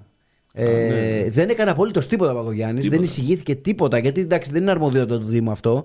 Μπορεί βέβαια να κάνει κάποιες παρεμβάσεις όπως έχουν κάνει και άλλοι Δήμοι στην Ευρω... Βαρκελόνη, Ο Βερολίνο Δήμος κτλ. έχει πάρα πολύ μεγάλη ιδιοκτησία. Έχει πάρα πολλά διαμερίσματα Έτσι. και καταστήματα. Με αυτό ασχολήθηκε πάρα πολύ ο Παπαδάκης. Ναι. Πάρα, πάρα πολύ. Πάρα, σε ο όλες τις μοναδικός, ο συνεντεύξεις. μοναδικός που ασχολήθηκε τόσο πολύ που θα μπορούσε αυτά τα διαμερίσματα τα οποία είναι αποκληροδοτήματα ή από ανθρώπους οι οποίοι πεθαίνουν και δεν έχουν κάποιο διάδοχο, τα παίρνει ο Δήμος. Έχει πάρα πολλά διαμερίσματα τα οποία αν τα φτιάξεις και τα δώσεις μετά για ενίκιο. Αν έχεις χαμηλά τις τιμές των ενοικίων για αυτόν, συμπαρασύρεις τις τιμές των τρέ- τρέ- τρέχοντων ενοικίων τριγύρω Έτσι. προς τα κάτω. Έτσι. Δεν έκανε τίποτα. Τα διαμερίσματα είναι αυτά γνωστά. Το γνωρίζω με τα λόγω γνώσης αυτό το πράγμα τι ακριβώς γίνεται εκεί πέρα. Στο, το οποίο ισχύει και στα καταστήματα. Έχει πάρα πολλά καταστήματα και επίσης έχει πάρα πολλά, όλα δηλαδή, τε- τουριστικού ενδιαφέροντος. Δηλαδή σε περιοχές όπως είναι πίσω από την Αμερικανική Πρεσβεία, στο ΑΤΕΣΑ, δικό του. Ρημαγμένο τώρα με τα ενίκια τρελά που ζητάει. Στο Ζάπιο. Ε, σε όλους τους λόφους. Στο λόφο Στρέφη. Είναι ό- όλο το Δήμο είναι αυτά. Στο Λικαβιτό. Όλα αυτά του Δήμου. Τα ενίκια τα οποία ζητάει είναι υπέρογκα. Βγαίνουν σε πληστηριασμό αυτά ως επιτοπλίστων. Είναι υπέρογκα, είναι τρομερά. Και τι γίνεται, τα παίρνουν. Δεν μπορούν να τα λειτουργήσουν γιατί δεν βγαίνουν τα κόστη. Παρά μόνο αν είναι πολύ μεγάλοι παίχτες όπως είναι το Green Park στο, στο πεδίο του Άρεος, οι οποίοι εντάξει δεν έχει τίποτα βιτρίνα ενωστικά αυτούς για το, το μαγαζί, δεν περιμένουν να ζήσουν από αυτό και ρημάζουν και μένουν κλειστά. Τώρα δηλαδή που λίγες μέρες στο, στο Ζάπιο και το περίπτερο το αριστερό που είναι το τουριστικό το περίπτερο, το οποίο είναι κλειστό εδώ και τουλάχιστον 15 χρόνια, αλλά έχει κλείσει και δεξιά το μπαρ καφέ, το οποίο είναι στην είσοδο του Ζαπίου από την πλευρά της Αμαλίας που έκλεισε, το οποίο δούλευε, ήταν πολλά χρόνια και, και αυτό είναι ρημαγμένο και ε, το τέτοιο μέσα η έγκλη. Και η Έγκλη που είναι ακόμα κλειστή, νομίζω την, έχουν- την, Την έχει πάρει. ο Γρηγόρης. Ο Γρηγόρης, μπράβο. Ε, και δεν εισηγήθηκε κιόλας σε μια αλλαγή ρύθμιση στο Airbnb. Δηλαδή, ε, έχεις ε, άπειρα Airbnb στην Αθήνα, ε, έχεις μια τρομερή αύξηση. Αυξάνονται συνέχεια τα Airbnb στην Αθήνα. Αυξάνονται πάρα πολύ τα ξενοδοχεία, αλλά αυξάνονται πάρα πολύ και τα Airbnb. Και έπρεπε να είναι Στο μπροστάρι. Airbnb Δεν ξέρω αν μπορεί να κάνει κάτι όμως, ο Να ίδιος είναι- ο Δήμος. Όχι, δεν λέω να κάνει ο ίδιος ο Δήμος. Να είναι μπροστάρι όμως, Ναι, ναι, ναι. μαχητικά, να διεκδικήσει από την κυβέρνηση μωρέ, τώρα. μια αλλαγή ρύθμισης. Ναι, έλα, τι, τι λες; Τι είπε, Τι λες; τι είπε ο άνθρωπος; Ναι, πραγματικά. Δε- Δηλαδή δεν θα Ούτε, ο μπορούσε. Δου- ούτε ο Δούκας έχει κάνει ζήτηση αυτό. Ε, το πιάσε λίγο. Το Ναι, πιάσε πολύ λίγο επιδερμικά. όταν, το, ό- όταν το ρωτούσαν. Εντάξει. Ε, έπε- ε, ο Δήμος Αθήνας έπρεπε να είναι μπροστάρης, να αλλάξει η ρύθμιση, να μην δίνονται ολόκληρα μπλοκ πολυτε- πολυκατοικιών σε εταιρείες τα οποία ε, τα, ε, τα μεταχειρίζονται οι ίδιοι, οι ίδιες οι εταιρείες αυτές και οι περισσότερες είναι και ξένες κιόλας, οι Ισραηλινές κλπ. Και τα δίνουν μετά Airbnb. Θα έπρεπε να αφήσει το Airbnb να το έχουν ε, ιδιώτες με ένα-δύο διαμερίσματα το πολύ, τα οποία θα τα εκμεταλλεύονται για δικό τους λόγο και για δικούς τους σκοπούς, για αύξηση εισοδήματος και τέλος. Μάλιστα. Ε, Πάντως θεωρώ πως είναι πιο εύκολο, εύκολο εισαγωγικά να ηγηθεί ένας δήμαρχος που είναι στην απέναντι πλευρά από την κυβέρνηση μιας τέτοιας κατάστασης, στη λογική να το χρησιμοποιήσει και για την δική του ε, προβολή. Δηλαδή ότι εγώ μάχομαι, πάω κοντά στην κυβέρνηση, φωνάζω και, και ζητώ ρυθμιστεί κάτι, παρά να το κάνει ο Κώστα Πακογιάννη, ο οποίος δεν μπορεί να τα βάλει με την κυβέρνηση. Με την κυβέρνηση δεν θέλει να κάνει τίποτα. Καλά, ναι. Δεν θα Αλλά το κάνει. επίση δεν θα μπορούσε να το κάνει όλα τα χατήρια η κυβέρνηση, διότι είναι στην κυβέρνηση. και Ναι, είναι αλλά αυτός, αυτός πάλι δεν, δεν κάνει τίποτα. Ναι, αλλά δεν είναι δικό του θέμα. Όχι, Αυτό- στα, στα θέματα στους τομείς που μπορεί να Έστω κάνει. για το Θεαθήνε, θυμάστε τι είχε κάνει με τον Θοδωρικάκο. Που είχε ανοίξει κόντρα με τον Θοδωρικάκο που έλεγε δεν με δέχεται και του ζήτησα συνάντηση για την ασφάλεια στην Αθήνα και είχε γίνει αυτό το πριν όταν ήταν υπουργός προστασίας του πολίτη ο Θοδωρικάκο. Ναι, ναι, ναι, ναι. Και δεν έχουμε ασφάλεια και δεν έχουμε αστυνομικούς και το έχω ζητήσει και δεν με έχει δεχτεί να με δει και τα λοιπά. Και είχε βγει ο Θοδωρικάκο και την είχε πέσει στον Πακογιάννη και δεν έκανε κάτι αντίστοιχο για, το, για τη στέγαση. Προφανώς Ε. γιατί εξυπηρετεί συμφέροντα μεγάλων εταιριών που έχουν μπει στην Αθήνα και την έχουν κάνει τουριστική Disneyland. Τα οποία μετά παίρνουν τους λόφους τρέφει όλες αυτές οι εταιρείες του real estate, δίθεν και διαχείριση, ενώ θέλουν να αναπτύξουν ε, τους λόφους αυτούς καθαρά τουριστικά, ώστε να αυξήσουν την τιμή των ενοικίων στα σπίτια τα οποία είναι πέριξ εκείνων των ε, Με θυμάστε περιοχών. που είχαμε κάνει και ένα ρεπορτάζ στο Ήμαρ, στο Μονίμαρ, όπου του είχαν κάνει δωρεά τη μελέτη ναι, ναι, για την αυτό. ανάπλαση του Στέφη που ήταν αναγκασμένος μετά, χωρίς διαγωνισμούς, να κάνει Ναι. ε, το έργο ακριβώς όπως προβλέπει η μελέτη. Κλείνοντας το μεγάλο θεάρεστο έργο του ε, Κωστή Παγκογιάννη, πάμε και στο 2021, όπου είχε δαπανίσει 74.400 ευρώ για ρήψη πυροτεχνημάτων και βεγγαλικών μια χρονιά που είχαμε ε, lockdown. ναι. Δηλαδή να βγούμε στο, στο μπαλκόνι και να δούμε πυροτεχνήματα Μέσα στα σπίτια σας. μέσα στα σπίτια μας.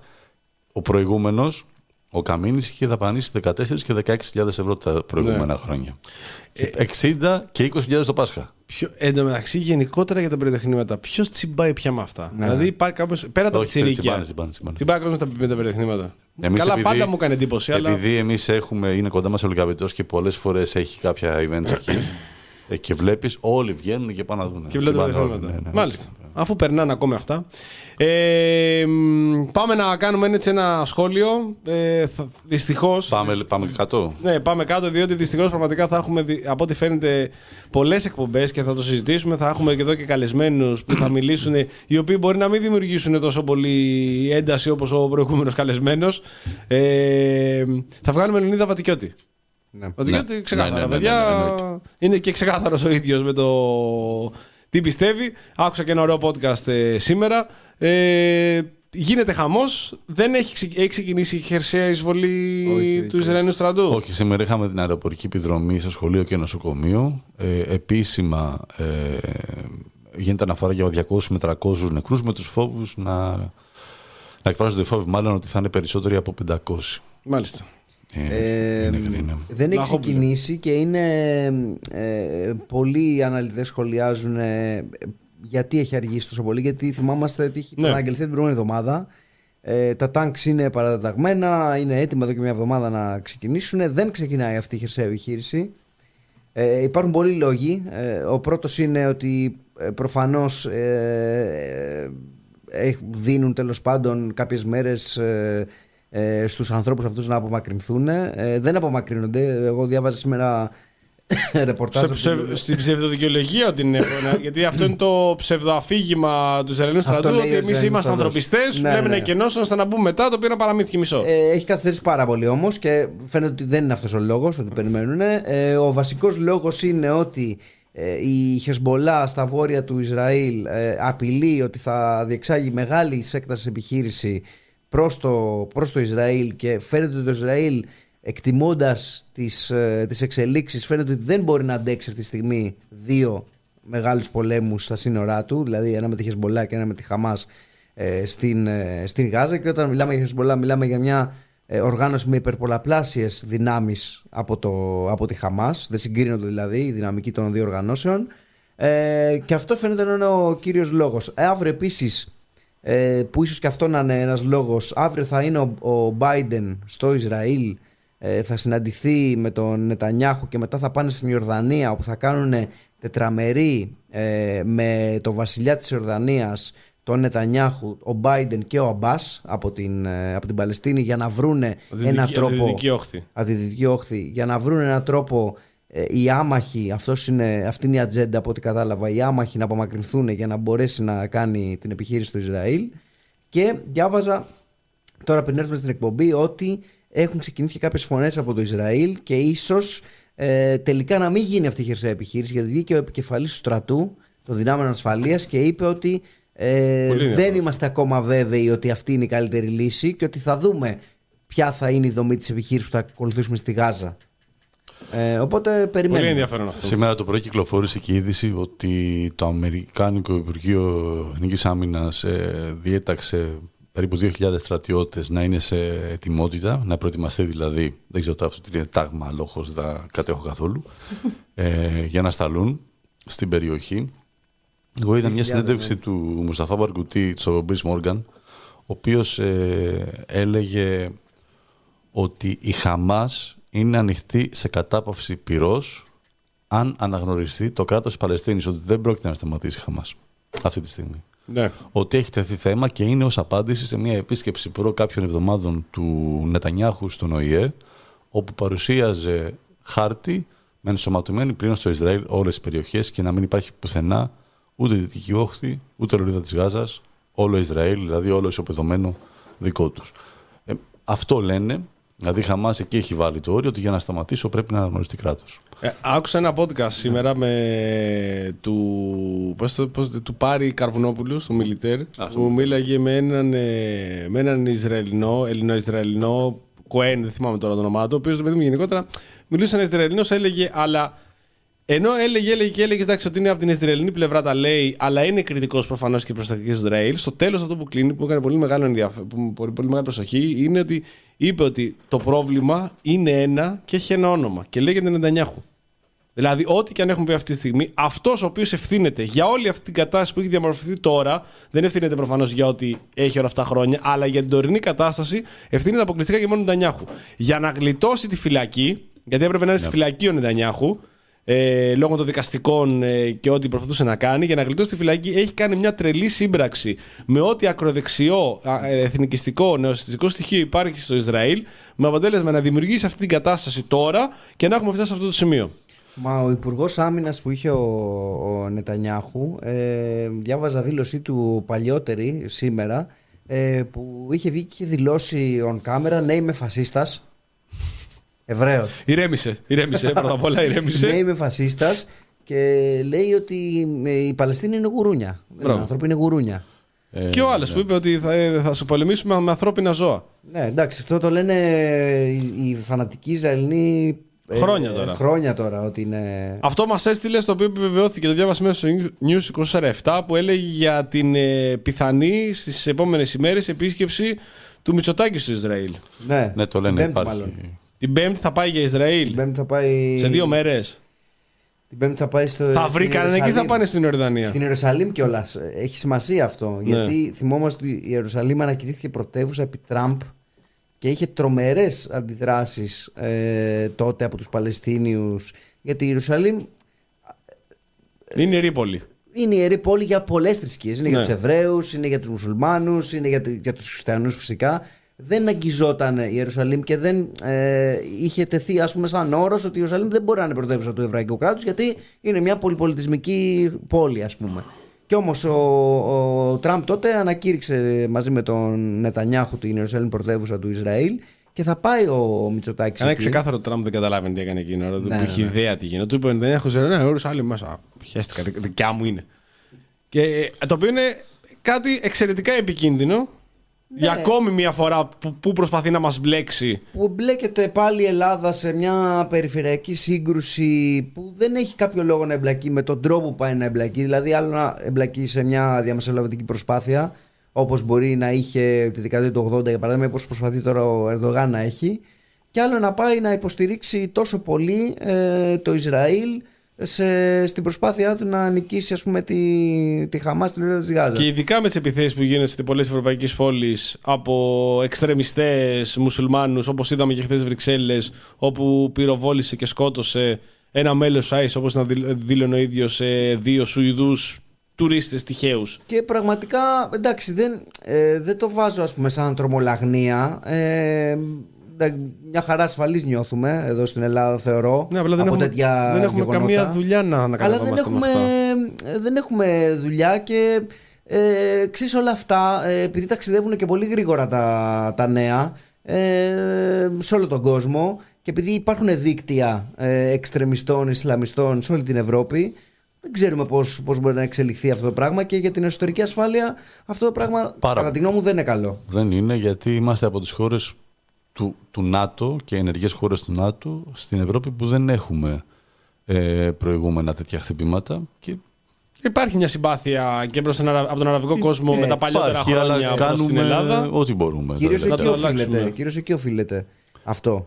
Ναι. Ότι δεν υπάρχει ας πούμε ριζοσπαστικοποίηση, δεν έχουμε ριζοσπαστικοποιημένους μουσουλμάνους στην Ελλάδα οφείλεται στις καλές σχέσεις που έχουμε με τον αραβικό κόσμο, στις, ε, στις σχέσεις που έχουν ε, οι μουσουλμανικές κοινότητες που είναι από παλιά εδώ με το επίσημο κράτος εδώ στην Ελλάδα ε, δεν είναι εγκαιτοποιημένες, ζουν μέσα στην πόλη δεν έχουμε ρε παιδί μου προάστες στο Παρίσι που είναι γκέτο, γκέτο full, Ναι, δεν ναι, υπάρχει ναι, ναι. Γάλλος ας πούμε κτλ. Εδώ είναι μέσα στην Κυψέλη ας πούμε είναι δίπλα ο, ο Σομαλός με, το, με τον Έλληνα. Ε, υπάρχουν πολλοί λόγοι γι' αυτό, αλλά ναι. Πάντως, για αυτό που λέτε για τον Νετανιάχου και την, ε, ότι ουσιαστικά έχει βγει από τη δύσκολη θέση μέσα με αυτό που γίνεται τώρα, γιατί ήταν σε δινή θέση πολιτικά. ναι, και τώρα ενισχύθηκε. Ε, Αυτός είναι ο λόγος όλων αυτών των ε, δημοσιευμάτων που μπορεί να διαβάζει στο όριο της νομοσιολογία, αλλά όπως είπε και. Δεν θυμάμαι ποιος αναλυτής το έλεγε σε μια εκπομπή στην ε, ναυτεμπορική που έβλεπα, ότι ε, συνωμοσίε υπάρχουν. Αλλά στην νομοσιολογία συνωμοσίε γίνονται. Δεν είναι κάτι που δεν συμβαίνει. Ε, αμφισβητείται ακόμα και αυτό που μας, μας κάνει όλους εντύπωση. Πώς γίνεται οι Ισραηλινές μυστικές υπηρεσίες να μην είχαν πάρει πρέφα; Ναι. Και σου λένε κάποιοι, ο Νετανιάχου υπάρχει μια πιθανότητα να το ξέρει αυτό. Και να το.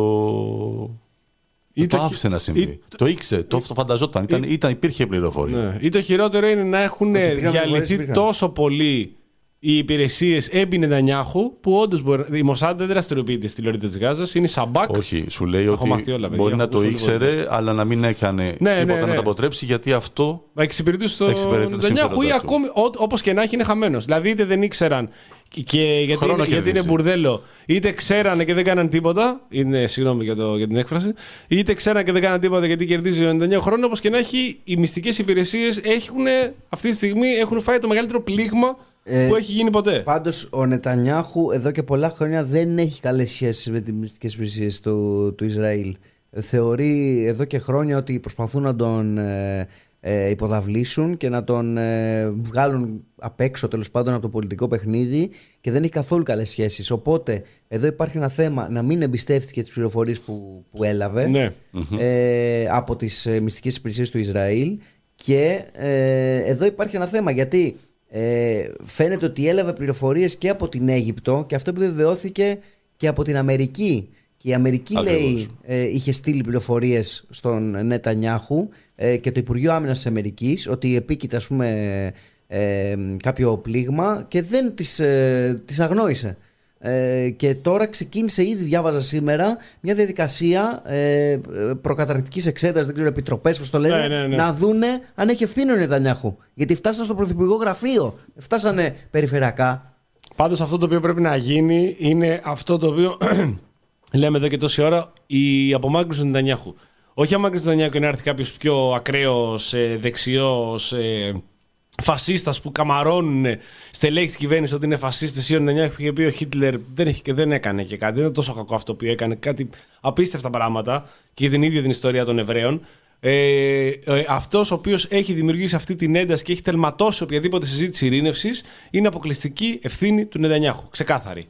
Για μικροπολιτικά συμφέροντα και για την προσπάθεια της επανεκλογής του συσπηρώνει ακραία στοιχεία, είτε είναι στην κυβέρνηση, είτε είναι σε περιπτώσεις όπως είναι οι έπικοι, οι Ισραηλινοί έπικοι, οι οποίοι μιλάμε για στοιχεία ε, εγκληματιών, Ναι, Λούμπεν. Δρα- δρα- δραστηριοποιούνται ε, με τακτικές ξεκάθαρης εγκληματικής ε, φύσης εκτελώντας Παλαιστίνιους κάθε μέρα σε περιοχές που δεν έπρεπε να είναι εκεί πέρα από συμβάσεις, από διεθνείς συμβάσεις δεν έπρεπε να είναι σε αυτές τις περιοχές. Ε, δηλαδή τώρα εγώ είδα ένα βίντεο ενός έποικου προθήκη που είχε ανεβάσει στο TikTok, ο οποίος ενώ έχουν κόψει το νερό ε, στη λωρίδα της Γάζας ή έχουν τσιμεντώσει ε, τα προηγούμενα χρόνια ε, τα πηγάδια των ε, Παλαιστινίων, πήγαινε και άνοιγε το νερό, τη βρύση στο σπίτι του, στο ωραίο σπίτι το οποίο του είχε φτιάξει η κυβέρνηση για να μένει εκεί πέρα για να είναι έπικος και έπεσε με το νερό κοροϊδεύοντας τους Παλαιστινίους.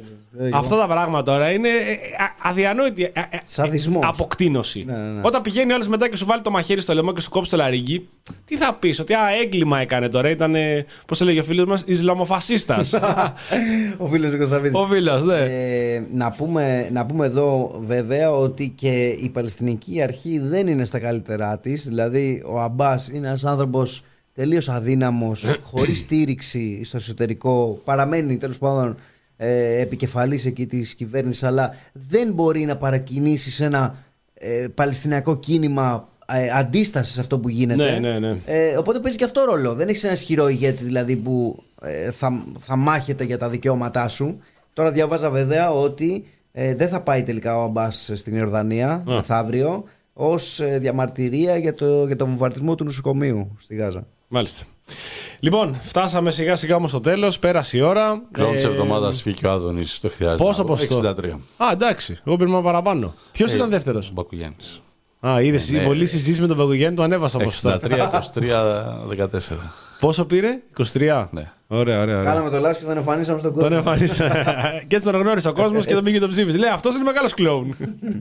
Σας ευχαριστούμε πάρα πολύ και που σήμερα ήσταν μαζί μας. Δύο ώρες γεμάτες, δεν σταματήσαμε να μιλάμε. Δεν είπαμε τίποτα για προτάσεις, τι είδαμε κτλ. Έχετε κάτι να προτείνει γρήγορα. Εγώ δεν έχω δει τίποτα. τίποτα απολύτως, δεν έχω κάνει κάτι. Βιβλίο λένε, δεν θα δώσουμε. Ε, Την άλλη Όχι, τι εβδομάδα. άλλο. Α, την άλλη εβδομάδα το βιβλίο, γιατί από αύριο, όπως είπε και ο Γιάννης, αρχίζουν και φεύγουν οι πρώτες κούπε. Έχουμε δουλειά. Περιμένουμε εντυπώσει. Μας στέλνετε, βγάζετε φωτογραφία με τον καφέ σα, με το φουντούκι που βάζετε μέσα από προηγουμένω. Και μας, μην βάλετε φουντούκι εκεί μέσα. και μας στέλνετε φωτογραφίες να μας πείτε πώς σας φάνηκαν. Σας ευχαριστούμε πάρα πολύ για τη στήριξή σας όλον αυτόν τον καιρό. Και βέβαια που ήσταν σήμερα μαζί μας, Μπόλι και από τη Δακέλα που συντονιστήκατε, για τα σχόλιά σας. Ε, και ανανεώνουμε το ραντεβού για την επόμενη Τρίτη.